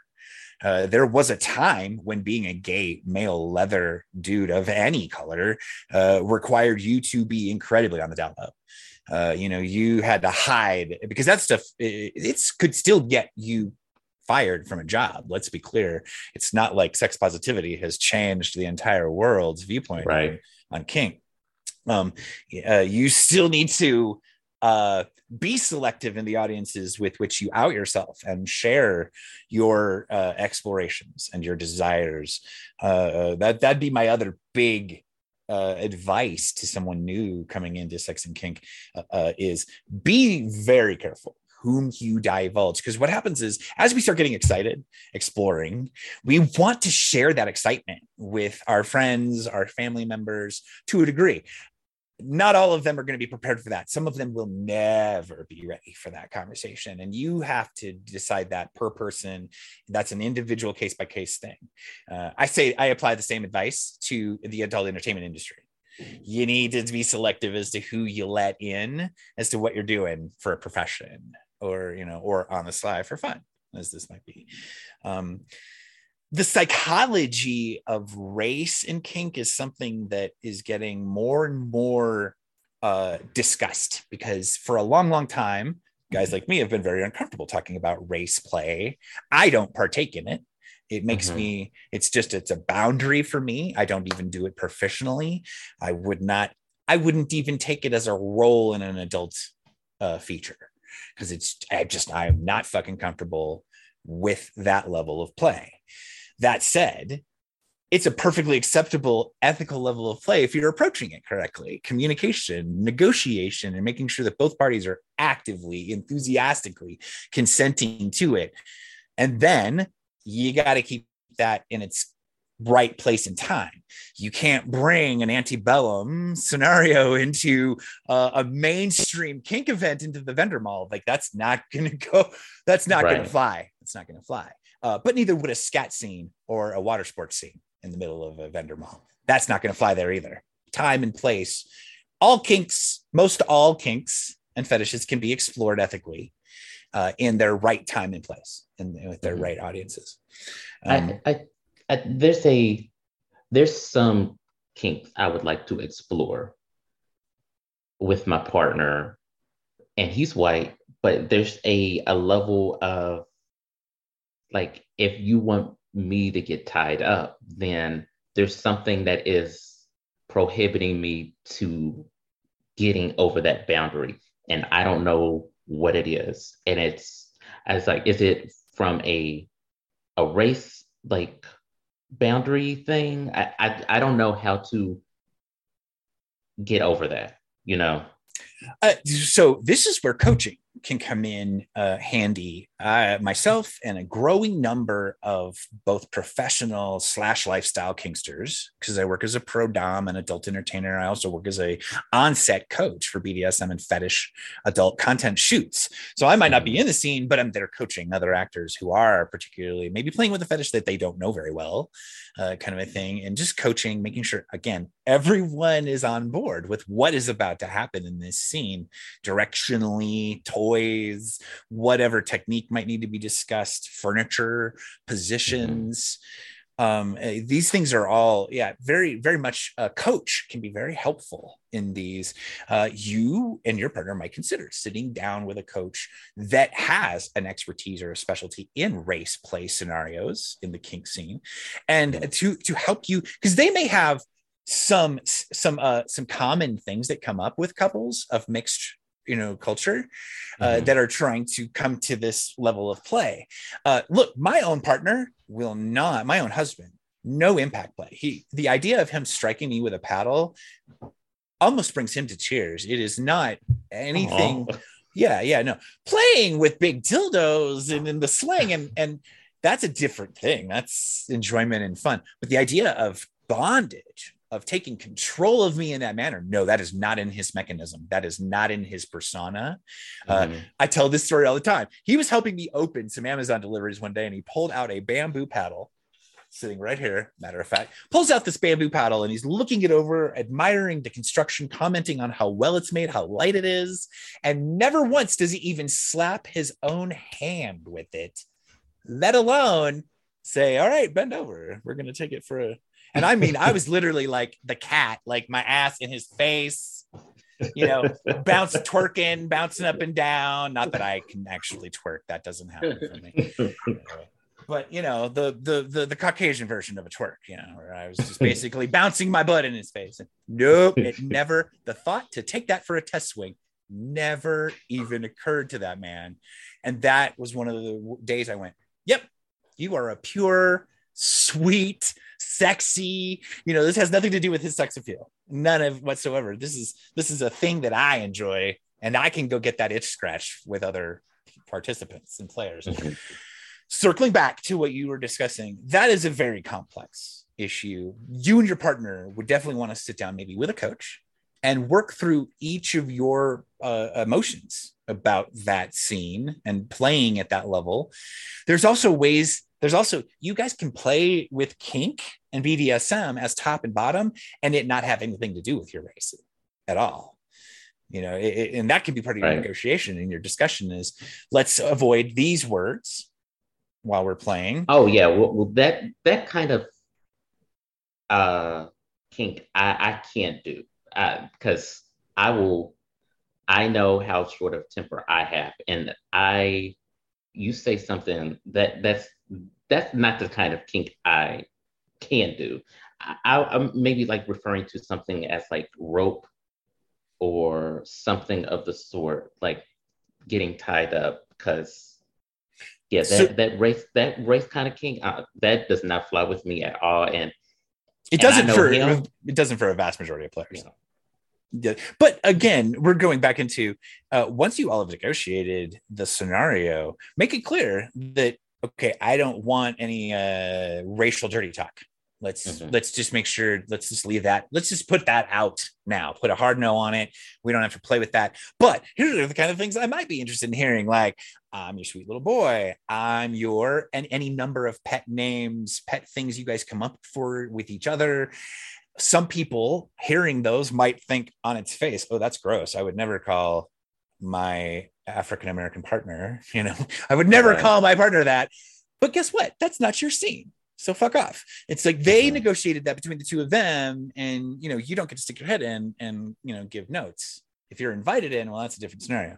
Uh, but um, uh, uh, again, just go over, talk to each other. But this is the part I talk about all the time, where sex or kink and BDSM scenarios have a non-sexy component that has to happen at the beginning, uh, some sometime in the f- forefront of that. And I always say, don't do it 15 don't try to have that conversation 15 minutes before sexy time Right. you know uh, do that over brunch when sexy time is like this afternoon or this evening you know have the talk on a different day completely when you're just sitting there having some netflix and chill and hey you know we've been talking about this. Let's talk for a minute while we're not and you never know just talking about and laying out and negotiating can sometimes be a catalyst to That having a really good time you know That's kind of thing.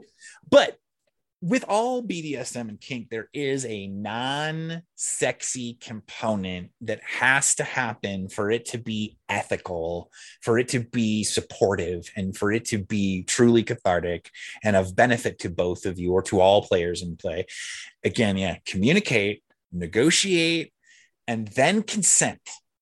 And that's enthusiastic that's like, yep, yep, yep. I like the idea of that. We're doing that. We're doing that today. Please, please, yes, please. You know, kind of thing and then continue to check in because consent is not ironclad. It can be removed at any point in time by any of the players. You as the top, you as the bottom. If you've reached your line, safe words. I am huge preach, preach, preach, and proponent about safe words. Uh, a safe word is an all stop button. Once that word is uttered, all play stops, and we move into aftercare mode. We take you down off of the cross, and it's time to cuddle up in a you know fuzzy robe and watch cartoons or you know whatever our aftercare plan is because again we we set that up in the communication Mhm. you know uh, one of the biggest things i see with novice uh, couples coming to kink play is they don't set up an aftercare plan after the scene after they've enjoyed each other the endorphins are raging because aftercare is important because of that that drop that'll happen right after the scene. And there's a, an endorphin crash that happens and that can be very emotional for some people considering what we just did in the playroom. And so again you got to walk through figure out what's going to work best for each other and and form a plan. Because tops need aftercare too. Like my shoulders i usually need a shoulder rub if i've been doing a lot of flogging or a lot of impact stuff. My arms are tired. I could use a Mhm. little shoulder rub after we're done you know that that you know doms the tops need aftercare just as much as the bottoms do as well. And so it's important for both both players to be engaged and enrolled in the scene. There's this misconception sometimes that the top is in total control and that the bottom is just there submitting and just taking whatever the top dishes out. And that's a very grand misconception in the ethical approaches to to consensual kink. Uh, oftentimes with novices i will that are submissive to me i will lay out a series of toys. I will have them select toys that are hard yeses maybes and then no please don't touch me with that toy. Or no i don't like that toy but it's okay for punishment. You know, it's like it's okay when i've been naughty. You know, kind of it's like oh okay so we'll keep that toy with the spikes on it for when you've been a brat and we'll keep this lighter bamboo one for when we're just warming up your tushy for maybe some boom boom you know kind of action going on does that help answer your question a little bit yes, it did. It did. Yeah, and I, and I like that because I think what people and I, I kind of said this at the beginning, what they see it all. You know, they see it. Um, one I, I one in particular, and it's one that I'm familiar with, is like Brant Boys. A lot of that is that consent, and they say it a lot. Like they say all the things like boy, and you know, this is what you wanted, right, and stuff like that. And a lot of people kind of you know think, oh, that'd be hot to do that. And I'm like, I think people don't understand. There's probably between them conversations about what is going to happen, what's going to be done, how it's going to be done, to where they all feel comfortable with each other and doing this type of content. Um, so I think some people should pay more attention to stuff like that. And I think I'm glad that you mentioned that. But now I'm curious into how did you get to a place where you felt comfortable, not only in getting into kink, but teaching that to people? Wow. Oh my gosh, fabulous question. I'm not sure I am like completely comfortable teaching. Um, and I've talked to a good number of other kink and BDSM educators, and it's something that uh, is kind of baseline to a lot of us is this uh, at times overwhelming sense of imposter syndrome. Like what the fuck authority do i have to sit here and, and stuff? So there's that. There there's that component that i think also helps keep me focused on making sure that i'm informative and that i'm not being salacious. I'm not here to titillate past the fact that we're talking about toe sucking or whatever you know our topic might be i'm not here to titillate as much as i'm here to inform um, and if I'm entertaining at all, well, it's just because I was a comic for a long time. And I also employ a lot of humor when we start getting into the thick, complex, complicated things.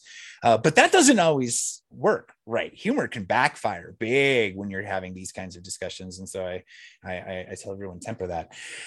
How it came about for me was I saw an entire generation coming into sex and kink getting no uh, uh, no uh, hand over hand. They weren't getting handed any best practices. They were kind of floundering uh, uh, uh, to themselves. And I remembered distinctly what that feeling was like for me when I came out in my early 20s uh, into gay, cisgendered male leather. Which I'm going to be honest, back in my day, consent consisted of you showed up and then didn't press charges later. Like that was consent back in my day. You know, we didn't do a lot of we didn't do any communication and negotiation. There was just a lot of you learned to uh, sally through, you know, a scene. You learned to tolerate and endure, endure a lot of things uh, on your way to finding the things that turned you on, the things that made you go, yeah, yeah, do more of that. Um, and so uh, I speak to that. I speak to that now. Is I don't want uh, new generations and of folks coming into kink and BDSM, I don't want them to have to go through those experiences. I don't want them to have to have those traumas to then have to unpack so mm-hmm. that they mm-hmm. can come back later. Because I had to unpack some stuff uh, after I had some bad run ins early on in my early 20s. I had to unpack some stuff, reevaluate what I wanted from this, what I needed from this, and then find that community that sliver of the community and now that sliver of the community that it was uh, was the minority and the niche then it's now the majority of of kink in general i find is it's inclusive. It's all about the communities the multiple communities that we have uh, because we are we're many different communities. You know we've got puppies and abdls and now we've got abdl puppies. And then now we've got uh, you know old guard leather guys. We've got uniform leather guys. We've got uh, leather women. You know we are all these different communities under a big umbrella of bdsm and kink. And we have every reason to work well together every reason to go to events and, and create things and opportunities to cross over and share. That's my biggest thing is let's share our best practices our lived experience uh, uh, and and help the next generation again not have to survive unpack and then deal with traumas. That that was helpful um, in a way because i again i do feel like what social media has done, what OnlyFans, what Just for Fans has done is expose more people to it. But I don't think sometimes they understand what are the, the, the details, the tools um, for people to be successful in it um, to a point where they feel comfortable doing it. I think of um, one in particular, um, he calls himself Jock, um, but it's Lawrence uh, from Britain. I think he's no, he's from Wales, and he he's we've watched him learn a lot about that. But I think at one point he talked about like what he's learned when he's interacted with other people, and I think some people need to understand about themselves before they really get into it. Like Nick was saying, there's parts of me that I don't know if I can be tied up by any person but that's more of my security my what is it that holds me up from that um, but at the same time, there's parts of me that wants to be dominated. And what is it that I want to be dominated? And why is that? And what do I find pleasure in? So I think those are very important parts that we do need to explore before we really get into the into any of the play. Right. Yeah, no, truly. Your first step in kink and BDSM is going inside as far inside yourself as you can get um, and start exploring where where do these desires stem from uh, the thing that I, the question I always try to put in the back of your mind while you're asking those, doing that self evaluation is, is uh, you're asking yourself, is this healthy for me? that's the the umbrella question is this healthy for me is this exploration going to be healthy for me um, and you might not know till you dabble a little bit whether something's going to be healthy for you or not um, right. uh, you may even dabble with something and go it's not harmful but it's not serving me in the way I had hoped, or I had thought, or I had maybe imagined it might.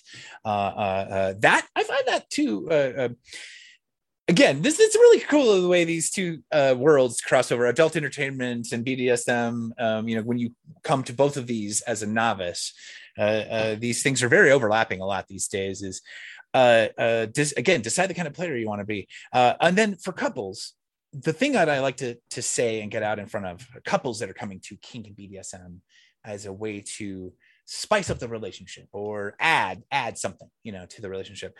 My advice to that is is make sure your relationship dynamics are sound before you try to start adding in kink and BDSM because adding in kink and BDSM as a way to fix a dynamic that is already in crisis is not it's not the mm. way gang it will only in fact compound the existing issues and make it even harder to try and then fix the dynamic the, the, the foundation of the dynamic so that's where i say is, is if your relationship foundation is solid and y'all are just ready to start playing around with new things then get a coach and go for it or find a fun dungeon that you both like and start attending events and start just dipping your toe in.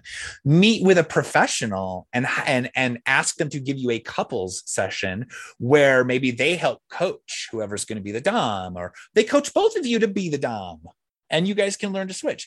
There's all sorts of really great ways to interact with uh, even some professionals in the BDSM scene that could help coach you down the, the a great path onto self exploration. But I always say this even in your own individual dynamic, if you aren't uh, approaching relationships in a healthy manner, adding sex and kink is not going to make that easier or better you know you're not yeah it, it, it's not gonna yeah. You gotta really kind of you gotta do your own work first. This is a uh this is in addition to sex and kink is in addition to not a fix or a it, yeah it's not a fix. It's not going to fix anything. That is good to know and people should think about that. It's not a fix. It's something yeah, I think people with you. It needs to come in. You have to have a strong foundation to bring something this. Mm-hmm. I think people tend to look at kinks as a sort of fix. Like, for example, adding a third person to play with when you haven't had the conversation of having a third. What's a, what's the third going to look like? Who can choose a third? Who what if that third is into more of you rather than the other person and then the jealousy comes in it i've heard horror stories about how people try to fix their relationship by having a threesome and a threesome just blew it all out the water. So it's the terms and conditions do need to be read. Oh yeah yeah make sure you've gone through all the fine the fine print with a comb um again this is where uh, a, a, sex coach, a sexual coach, a BDSM or kink coach even can come in handy to help you with some tools to start dialoguing about it. Uh, mm-hmm. I, I, have a small checklist questionnaire I give uh, couples or even poly uh, cues. I've been working uh, recently with uh, uh, threesomes and foursomes that are poly dynamics that are starting to explore kink um, as well. And so uh, that's always an intriguing component. Uh, again, you got to make sure that the foundation of the actual just relationship dynamic, you know, the vanilla day to day dynamic is solid before you start adding in things like sex and kink or uh, kink and BDSM because they're not a fix uh, if anything, they're going to open more doorways and more. Uh, once you start exploring sex, you know, or kink and BDSM, uh, more doors and windows start opening. You, mm-hmm. you, more things start coming your way. And so, if your dynamic is shaky and not a good foundation, it's only going to start piling on more weight on top of that and it's just gonna it's it, it'll it'll crack it it'll finish it off and stuff Do you find that people who engage in poly relationships tend to be those that are more grounded in their relationships versus those that have just one partner? This is a fantastic question. Um, I don't think that there is, I think that there is, I think that there are just as many good approaches to poly in example out there as there are bad examples out there. I think that, but they're uh, in the same convex. I think that in regular monogamous relationships, there's just as many good examples as there are bad examples. Mm-hmm. I think that when it comes down to especially poly uh, fam, polyfam kind of style dynamics where you've got multiple partners, uh, the biggest uh, challenge to that is communication, is to making sure that everyone is communicating um, first and foremost truthfully within themselves. Am I lying to myself about how I feel about this? Or am I being honest with myself about my feelings about this polycule? Once you've addressed that and you've made sure that you're being honest to yourself, then you have to be honest to the rest of the group. Um, there's been a lot of talks recently where, you know, I, I hear I hear some poly gurus. I'm putting, you know, air quotes around that. Experts will say, "Oh, jealousy shouldn't exist." in a poly group and i'm like then i hear actual realist psychologists who speak to poly say no no no it's perfectly normal for you to might have a little jealousy over another partner's amount of time with or whatever it's how you address that jealousy in and of yourself and in your group that's where this becomes uh, uh, uh, uh, communicative. You have to communicate what's going on within yourself. Maybe that's in writing. Maybe that's in a group text. Which whew, let's be careful. I I I I I, I don't recommend trying to deal with heavy topics in the group text. Right. That's you know save that for family dinner you know kind of a thing and that's another big too is if you're if you're working on a on a polycule you know kind of dynamic you have to decide what what are the dynamics for each of you in it. In other words do we want to be a big group family that all know each other or are we you know individual relationships that all know of one another? We all know each other one another exists but our relationships do not overlap. You know there's a lot of different ways to poly uh, with gay men we hear it a lot as oh well we have an open relationship which generally means we'll play together, but we'll play separately as well.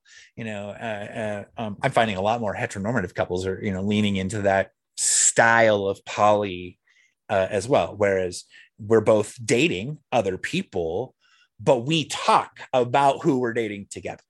Mm-hmm. You know, uh, kind of a situation. Again, setting up the dynamics of a poly relationship, an open dynamic, uh, uh, uh, however that is, it all boils down to communicating with each other and being perfectly honest with yourself. And whether that's, hmm, that was a ping of jealousy. I just experienced a ping of jealousy.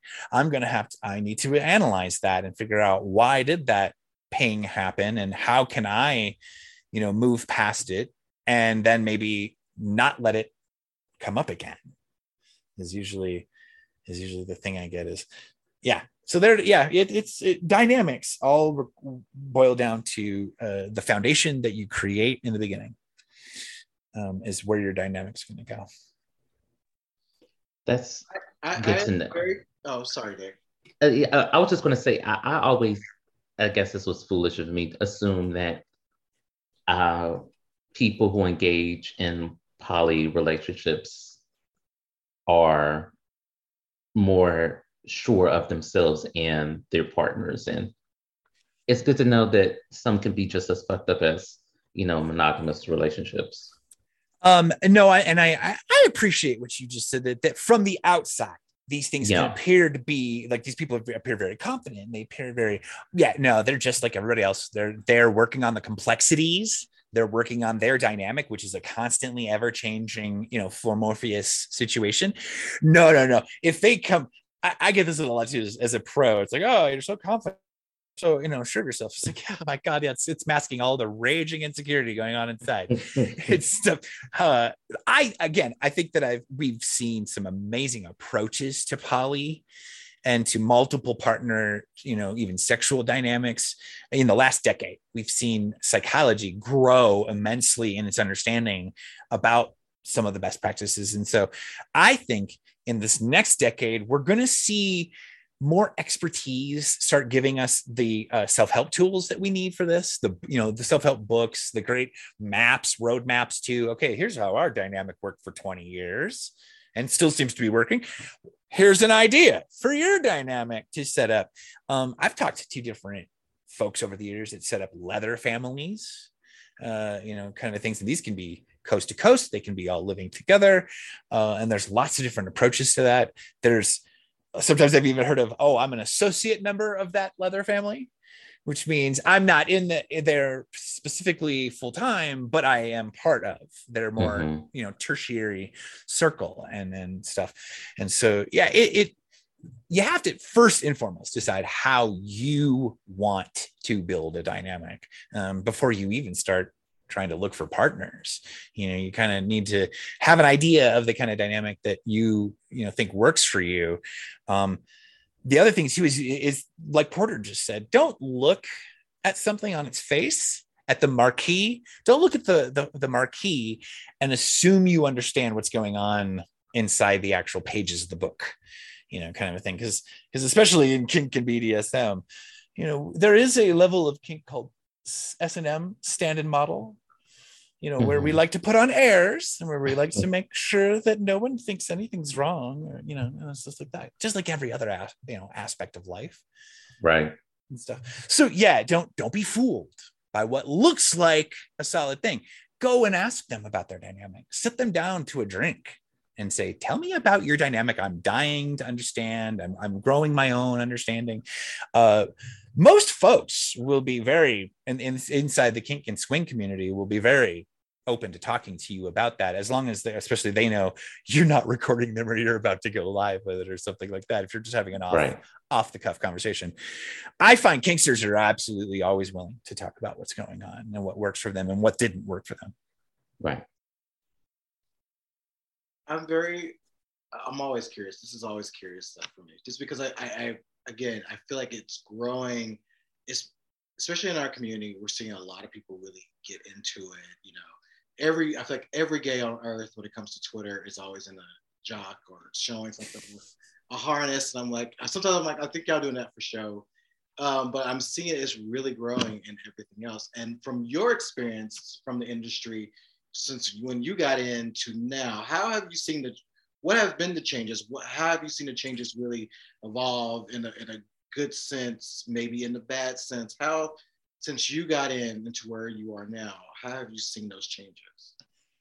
Um, so when I enter adult, it's as a hair, makeup, and wardrobe stylist back in the 90s. I worked on set in the video days, you know, when we were still doing video. I was just young enough uh, to, to miss the film days. So I missed the film uh, adult industry days. I was in in the cut my teeth in the video days, um, and I was also working mainstream film video work and production. And so uh, I honestly did not tackle it as a professional in any different manner than I did other shoots. It was just it was just another production. They just happened to be naked and getting it on, whereas this other you know shoot where they're semi naked and they're in posers and they're trying to yeah. I just found the adult side a lot easier to work at, honestly, because it was just more honest to what they were trying to do and what they were trying to create. Um, at the, that time too, though, I'm watching the industry be hateful to bisexual men, to gay men in the industry. AIDS is still a huge issue, and so it's preventing a lot of of, of guys in my lifetime at that age and that point from crossing over on, into on camera work as opposed to staying behind the camera. Probably one of the biggest, most profound changes I've seen in the last decade, and the uh, the advent of the internet coming into the distribution of adult content has really blown that open. But fetish content, particularly kinky, you know, BDSM related content, used to be nothing the mainstream industry would even touch. They wouldn't go fucking near it they wouldn't it was a specialty specialized niche underground you know uh, venture and there were probably one or two global entities that were even doing it on any level of scale or production value. Um, and again, these these video cassettes were often even widely traded, like you know, in a truck, you know, in the in uh, in the trunk of your car, you know, and you're selling them out of you know in a parking lot somewhere, uh, because it's it was there were a lot of federal legalities around what could and couldn't be. Uh, so in the 80s, Larry Flynt and Playboy get chased down by what are now the anti trafficking movements. They're just anti porn movements. Every decade or so, they rebrand, um, um, but they're still very much uh, evangelically based prohibitionists. That's all. They're trying to shut down adult, period. Um, and so fetish content has exploded and creating it at almost every level and the ability now to create it at really great production value has exploded. And so in the last decade i've seen very niche style performers build amazing audiences. Uh, we've got femdoms you know with you know 150000 followers on twitter now whereas again even a decade ago if you saw a femdom with 10,000 followers, she was something in the industry. You know what I mean? Like she was, she was somebody, you know, she had done some serious work. She was a mistress Cyan, you know, at that level. And uh, um, that nowadays we're, again, we're seeing the ability to create niche specific custom videos is a huge market with a lot of different, it's a huge section of my adult content creation. Uh, and that's where I work directly one on one with the customer, the client, asking me to create something specific to their fantasy using their name, using their affectations, their gear. Sometimes even they send props, you know, uh, you know, or yeah, this, the, the, the requests get very specific. Um, and it's, it's, it's breathtaking sometimes. It's been an interesting change. On that same topic, though, we've seen how the internet and the institution or the institutionalization of free porn, the concept of free porn, uh, has made it really hard to be a mainstream ethical adult content creator. There's a lot of amateurs out there giving it away for free or putting it out there for very little money who aren't applying the same level of ethics and pre, you know, show production, pre-production, you know, stuff that goes on, the unsexy stuff, as I like to call it. Uh, they aren't doing any of that. They you know they're just making content uh, and stuff. So we're in a situation where we're about to see a big changeover federally. Uh, the industry needs to start self-regulate regulating. Um, but when you start talking about sex work uh, we have a problem in this country because it's still highly criminalized. And so uh, uh, we're, we don't have any unions. We don't have any you know good representation. We have a lot of smaller sex work in this country is getting a lot of good nonprofit representation uh, more and more but then that doesn't always represent the adult entertainment side of the situation so we've got a lot of of, of holes in our industry that we need to sew up so that we can actually start talking to our, our representation in Washington, start talking to our government representation because uh, they're shutting us down slowly but surely. Uh, the credit card companies have been demonetizing many platforms. Uh, uh, many uh, artists are getting deplatformed just off of social media. Uh, shadow banning is another big thing where you'll be making your posts every day, but your fans aren't actually getting it. Um, and so it ain't an easy time to be an adult entertainer. And I uh, am very honest with a lot of new faces that come into the industry right now that ask for advice. Um, I'm being very honest about it that don't don't open your uh, just for fans tomorrow thinking you're going to start raking in thousands of dollars uh, uh, you know in the next week or two. It, it, it just does not work like that at all. Uh, those very few superstar stories you hear about uh, from you know 10 years ago or so in in online entertain adult entertainment um, aren't aren't the they are not the baseline they are not the median uh, it takes a lot more work than a lot of people uh, assume uh, that goes on. So, yeah, sex work is work, gang. It is very much work.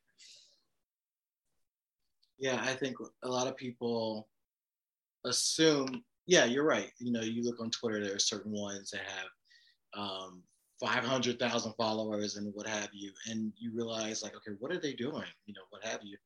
Um, but they will tell you that is work. It, you have to think about what you're putting out there, who you teaming up with, a lot of collabs. Um, it's so much work that I think people thought that, oh, if I just film myself masturbating or playing with my feet, I'm going to get like 10 million, you know, $10,000 a week. And they have to remember there's tons of people doing all that type of work, and some are doing it better than others. I've noticed um, what I've learned is some people will have a OnlyFans or what have you. They look great. They have like the body, but their OnlyFans are ridiculous. Like it's like you're not even doing anything. And then you have some that um, who are doing some things, maybe charge you seven dollars a month, and they have tons of followers and support because they're actually putting in that work to do it. So it, it is not just you have to have a pretty face. You got to have the tools and the content and things that people want to see, you know. And Nick and I, we talk, I think we kind of teased about how, like, you know, if you're going to do stuff like that, you know, people want to hear you come. They want to hear you. They don't want you like to come and like, I didn't hear you. Just, all right, I want to hear it. I want to hear these. I want to hear how you sound because again, it's right. See, and you want to um, somewhat imagine yourself with that person maybe. So if you're not hearing those type of things or seeing the work they put into it, it's hard for you to get into it because of you like if you're not putting that work into it, I I can't commit to you. I can't really get into that type of thing. So yeah, it, it does take that work and that preparation. And at the end of the day, it's content creation. Mm-hmm. So how are you going to distinguish yourself and make yourself marketable in this field that everybody else is doing? You know, like it's going back to just like the basic economics of business how are you what do they call it um it's the word for it and i can't think of it uh but how, how are you going to dis- distinguish yourself from an oversaturated market to get consumers to buy your product and or service at the end of the day that is the baseline question of sex work or content creation, whether it be just for fans, only fans, or whatever the case may be. Uh, this is one of the things too that's been kind of a, a, little bit frustrating for me as an activist in sex work as well is there are a lot of cam uh, uh, webcam performers who do not consider what they're doing sex work uh, and because they're not interacting physically and they're not actually having sex with the client. And this is where we actually have to start and go back to education. We have to go back to education. We have to start helping people understand that even in mainstream modeling for print ads, you're still often engaging in sexualized imagery creation, which is sex work. Okay. So, say you're sprawled out in a fur across a Bentley well, you're using sex to sell even a mundane product like a Bentley. Uh, that is technically still sex work you know so even modeling life modeling nude modeling in in person or online is still a level of sex work. So what we need to do right now is start educating a lot of our newer folks into the industry help a lot of the amateurs that are out there to start becoming more ethical. So uh, I, have been coining uh, two types of amateur. There's the little a amateur and they're very new to the industry. They don't have any understanding of the paperwork involved for identity for verification. Um, uh, they just want they just want to have fun uh, and make money at this, um, and that's a very wrong-minded approach. Uh, then we have amateurs capital A amateurs who understand the paperwork. They understand what consent means. They're engaging in this in a, a professional, a semi professional uh, hobby level. I call capital A amateur adult entertainers, I call them uh, uh, ethical hobbyists. You know, they're, they're, this is a hobby that they're an ethical hobby. They're making pay a little bit for them. They're having fun as well. They're also having a lot of fun. Um, there's a whole new generation of entertainer getting into it to have fun. Uh, they're not so much looking at it as something that they're going to make a lot of money out of. They understand that it's just something they enjoy doing and and do, doing that too.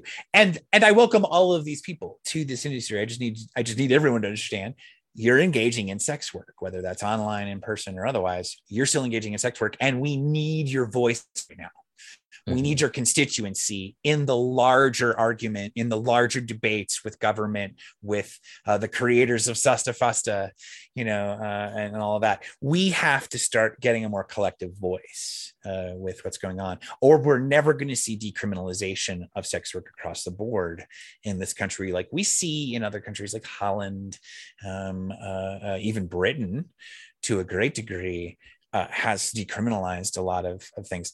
Here in this country, here in the state of Arizona, where I live, I can't even offer BDSM services because in the state of Arizona, my clients cannot consent to be harmed.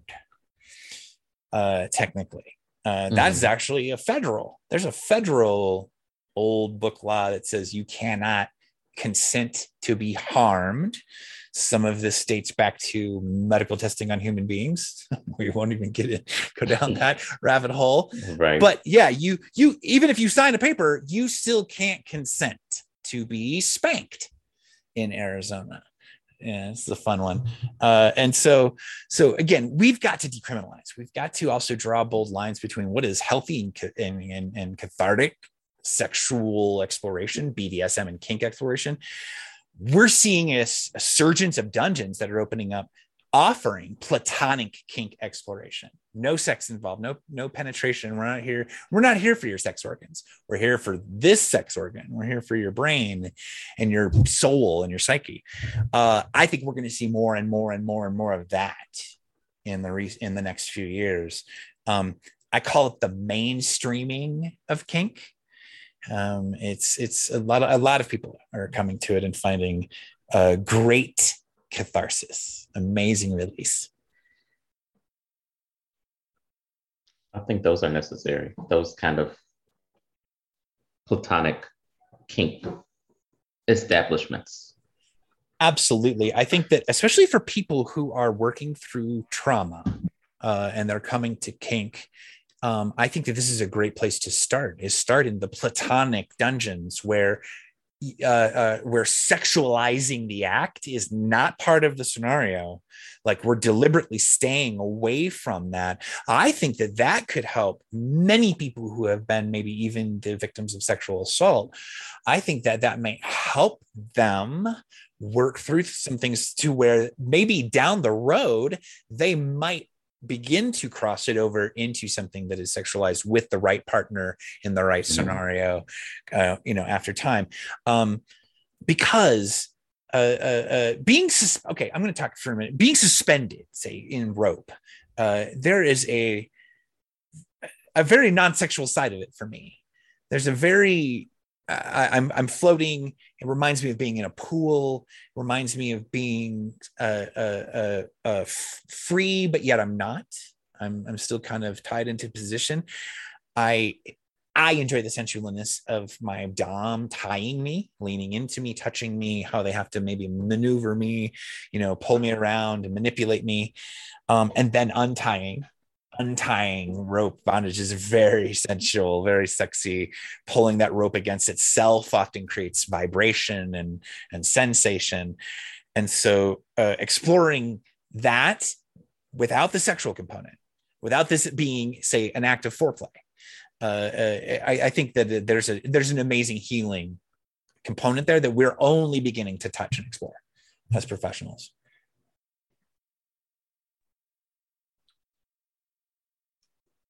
And it's I've I've watched the tying and untying, um, and I've seen where you there how that is a cathartic thing for some of the people who are part of that. Um, and so I, it, it's not a quick process. It's, it is a time taking process when you watch it. And so therefore to see the person, the way, the care the, the Dom will have putting them into suspension and sometimes the, the release from that is is a fascinating thing to watch. I would say that it's very fascinating to watch. Circling back to aftercare and the, how a scenario is even set up, uh, the reason we talk about aftercare, the, the drop, the scene drop that I was talking about, the emotions that get built up, we refer to these as subspace or dom space, head space. These are head spaces that people, players get into, submissives especially for some submissives, it could literally be the smell of a leather flogger or it could be the first time it strikes them. Somewhere in the process, they find themselves quite transcendently leaving their conscious, like physical form. Uh, I like I, I, like to joke and say, "Oh, I'm I'm cruising, I'm orbiting Saturn. Don't mind me, I'll be back in a minute." You know, and stuff. But it's called subspace or dom space. It's it's the the the the endorphin driven place we go to in our minds. This is also why laying out your scenario, talking about the tools you might want to use and the tools you don't want to use is a really great best practice because even as a Dom, you can get into the moment and you can start enjoying this reaction and these act these reactions you're creating with them. You could be so into it you accidentally grab the wrong tool and in the heat of the moment realize, oh my God, I just struck them twice with the wrong with a tool they do not like you know and they've just safe worded you know kind of a thing.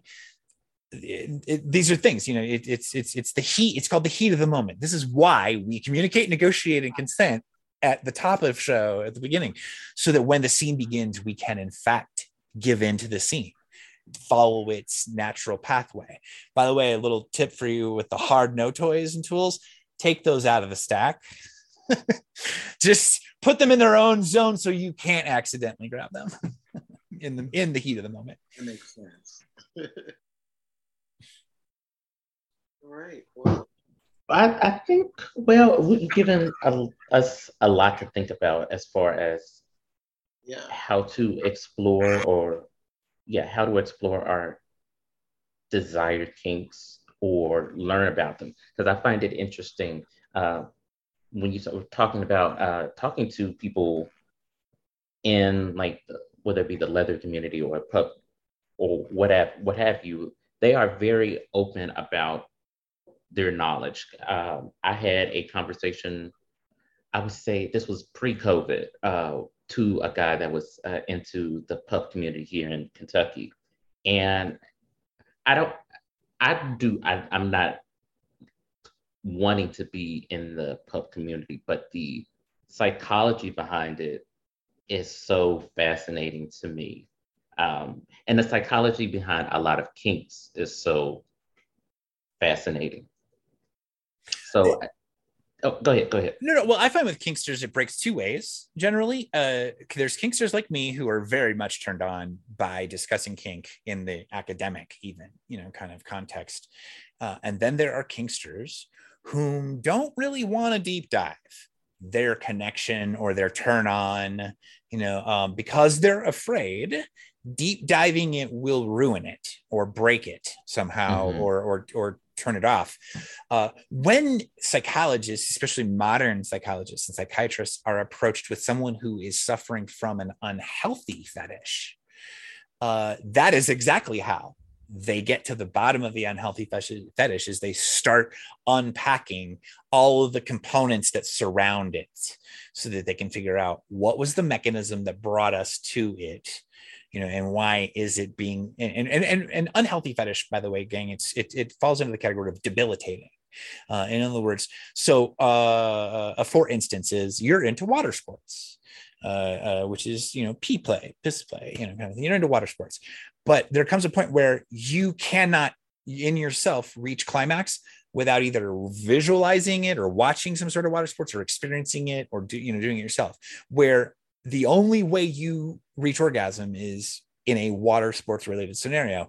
That is a big red flag that it might be becoming a debilitating fetish for you, something preventing you from enjoying other explorations of sex, other even vanilla explorations of sex and stuff like that. So, uh, uh, yeah, and, and any fetish can become debilitating. So, whether that's uh, something blatantly unhealthy for you, such as, say, uh, uh, uh, pozzing. This is a big one that's coming around. It's the uh, willful spread of HIV um, and stuff. On its face, gang, this is unhealthy uh, and and stuff. And so uh, you might want to explore that with a professional and find out why is this triggering me.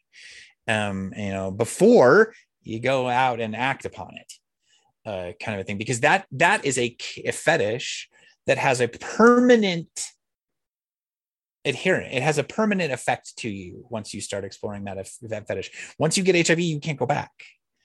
You don't get to you don't get to rewind and say, "Ooh, I want to do that different." Right. It's, it's done. Um, and so yeah, so if it's the only way you're finding yourself get turned on and, get off, if it's uh, going to harm you long term, or for the rest of your life. These are things you want to sit down with a, a, trained psychologist, someone who is also like an AASECT certified psychologist. So, this is the American Association of Sexual Counselors, Educators, and Therapists. AASECT.org is a phenomenal resource. You can literally go in and log in and find therapists in your area who are already sex and kink friendly. They're aware, they're not going to judge you they're going to help you unpack this. They might even be able to help you unpack it and bring it back around to where you can enjoy it as a scene thing again and it doesn't take over the way it did at first uh, and stuff. I find fetishes when they find a niche community or even get online and discover there's others like me. I'm not alone. Um, it, it, it, it can be very empowering, but you can, uh, you can you can go berserk with that empowerment and and um, I see this a lot too with I'm now kinky and now I want to experience all the kinks now, right now, all of them, right now, all of the kinks. And I'm like, mm-hmm. whoa, whoa, whoa, whoa, everybody, slow down. You can't experience all the kinks right now. You can't, you can't, you can't, you can't do it. You'll short circuit yourself and it won't be any fun. You, the body and the brain can only process so much stimuli you know, right. at any one given time. And so pace yourself, pace yourself, pick one or two that really turn you on, explore those. As those begin to become a little mundane, start adding in others off your bucket list. Uh, but go slow. It's not a mar- it's a marathon. It's not a race. It's not a sprint. It is a marathon, a long, lifelong marathon. Just have fun with it and then take it in at your own pace. That is a good final conclusion to this conversation. It's been really great and I think educational um, for you to be on the show, uh, Rocket. Uh, can you tell everybody where they can find you all over the social media um, and all that jazz? The Rocket Review is Saturdays with Rocket's Week in Review, 11 a.m., and that is on Twitter, Twitch, Facebook, and just for fans or you can find us on Twitter at the Rocket Review, or you can also find our podcast at podcast the Rocket Review on all podcast platforms. And if you'd like to be a guest, come shout at me, rocket at the rocketreview.com. Email me. And you can find Megashine on Twitter at Megashine1. You can find our personal accounts. Victor's at Wonderman5. I'm at What Porter Say. You can like, rate, subscribe to the podcast on Apple, SoundCloud, Google Play, Stitcher, Spotify. Uh, we're at Instagram, Facebook. Contact us at megashine6 at gmail.com for questions, comments, concerns. Uh, Victor, uh, anything else before we get up out of here? No, this has been really informative, Rocket. Thank you so much for being on here today. This has been really great. Um, it's been fun. Yeah. yeah, and um, it's always a treat. Yes, and do listen to the podcast, Rockets podcast. Check them out on Twitter. Um, just all the great things. So please do that. It has been a distinct honor, gentlemen. I would love to come back anytime. I'd love to have you guys over on my show sometime. Hell yeah. And, and get the well, because I'm always into the perspective of, of other people. that's half of that's one of the major reasons I started the show is because I don't have all the best practices. I don't have all the answers. And so now what I'm doing is I'm bringing in the experts that do from those mm-hmm. different niches so that we can continue to build that best practices platform. We would love to be there. All right. Well, everybody take your medicine, take your vitamins, stretch, especially if you're over 30. Ooh, stretch. Drink your water. Um, drink your water, mind your business, pay your taxes, and we will see you all next episode.